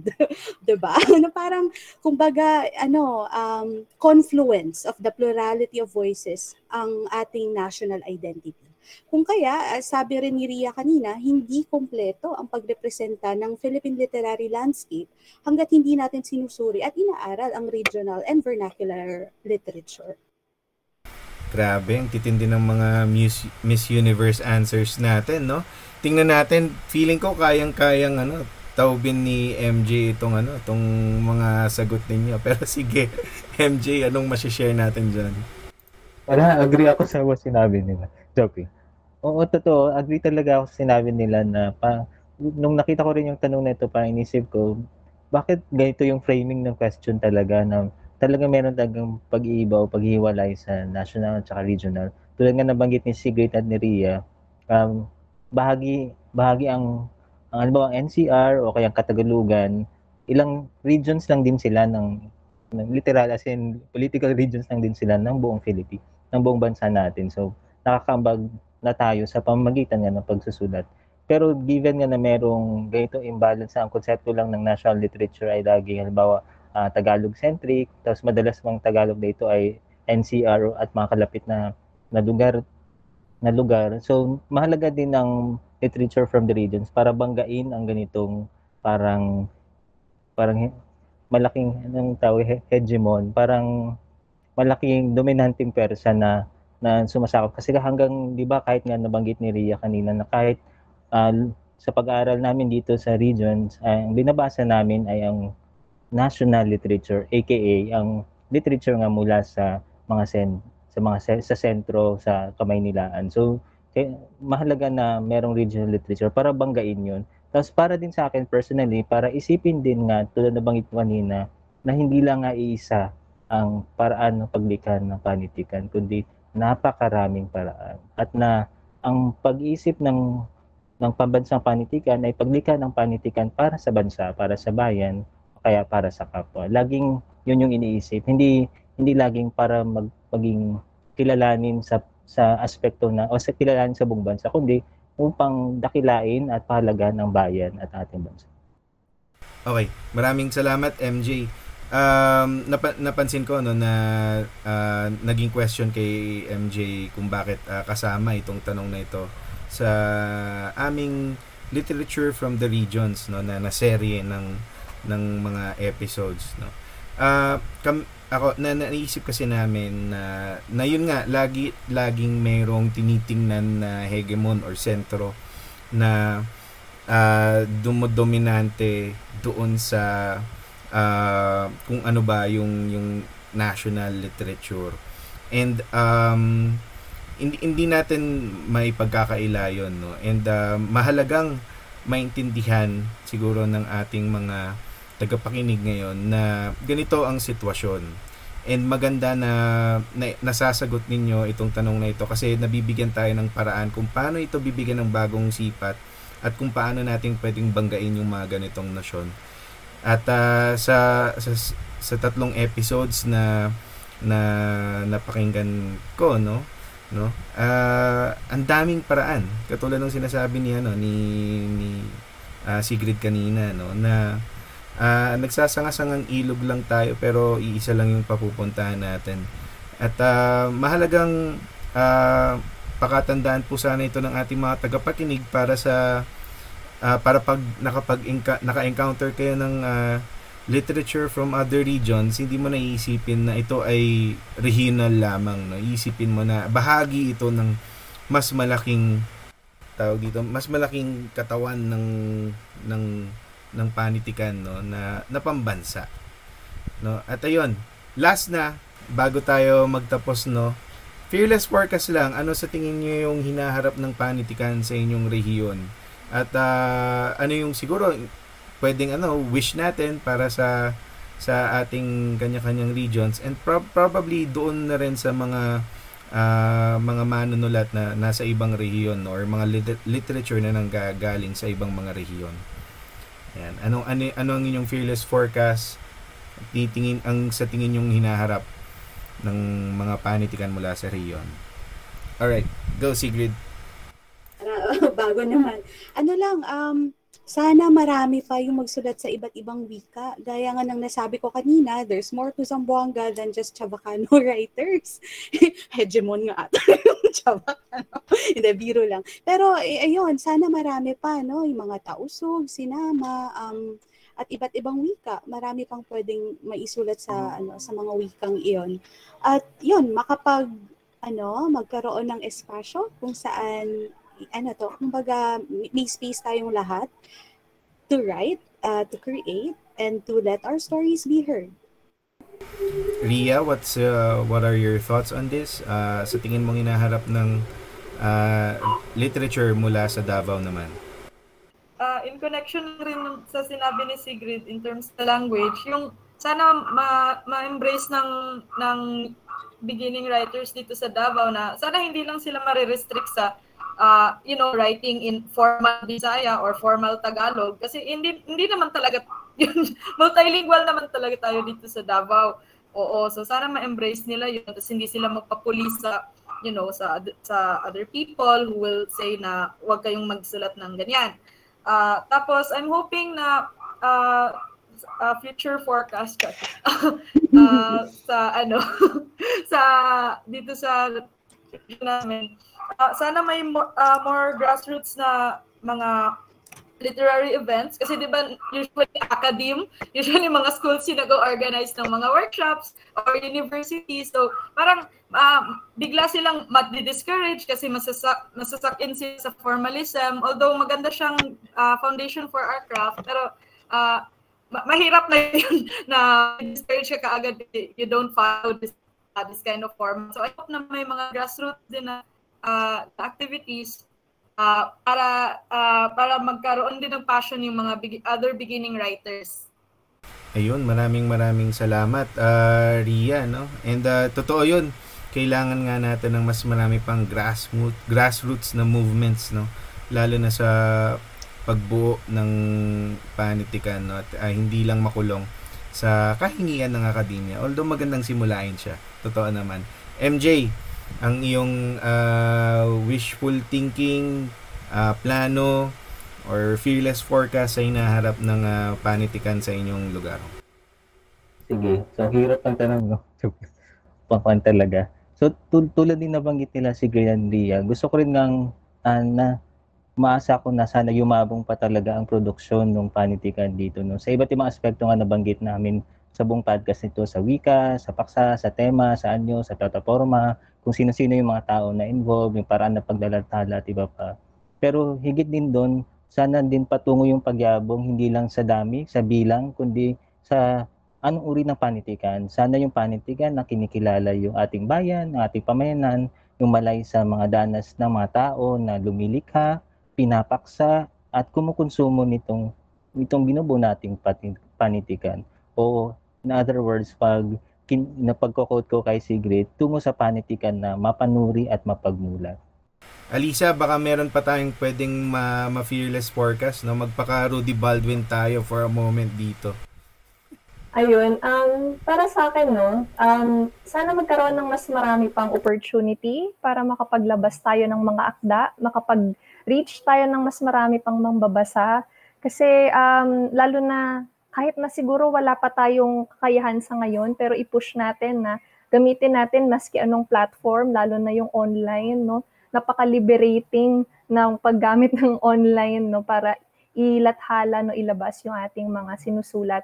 And sana rin magkaroon ng um, magandang pagkakataon no, yung opportunity na mapag-usapan yung ganitong mga issue no na sana yung ibang region no um, magkaroon ng ganitong podcast or siguro magkaroon ng isang vlog, 'di ba? Na maaaring mag-usap yung mga magbabarkada no, sa kani-kanilang mga writers guild or magkakatropa na mahilig lang mag-comment sa mga bagay-bagay no magkaroon ng ganong avenue para pag-usapan yung mga gantong issue. Kasi the more na pinag-uusapan yung ganitong issue, the more na nagiging malay tayo sa kung ano yung kailangan natin.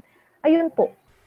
Totoo yan. Totoo yan. No? And uh, sa tingin ko magandang simulain na itong uh, sinusubukan natin gawin dito sa Cavite Young Writers Association at sa QLIT podcast. No? Uh, I think ito yung, ito yung unang beses na nag, uh, nag-imbita kami ng mga uh, writers talaga na magre-represent no sa uh, regions.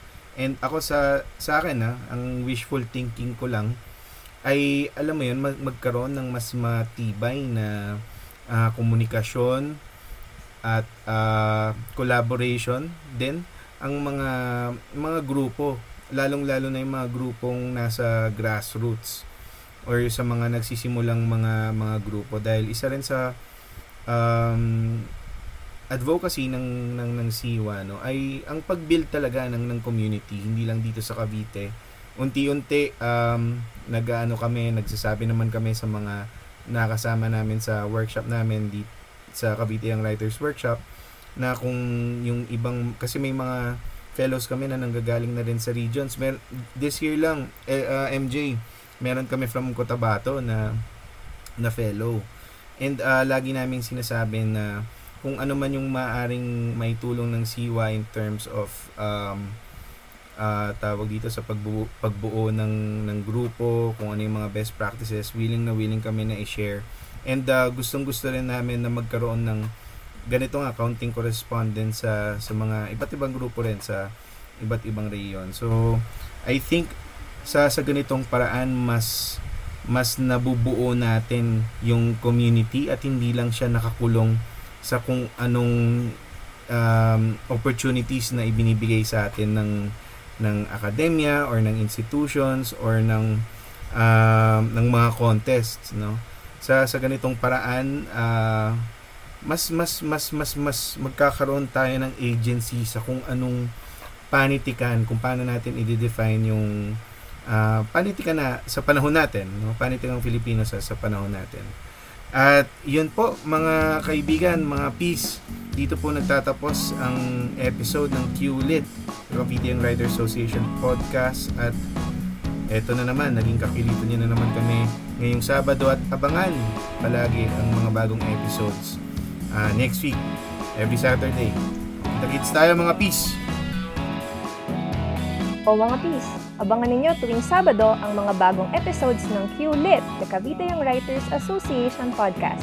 Kami ang inyong mga kakiulitan sa mga questions on lit.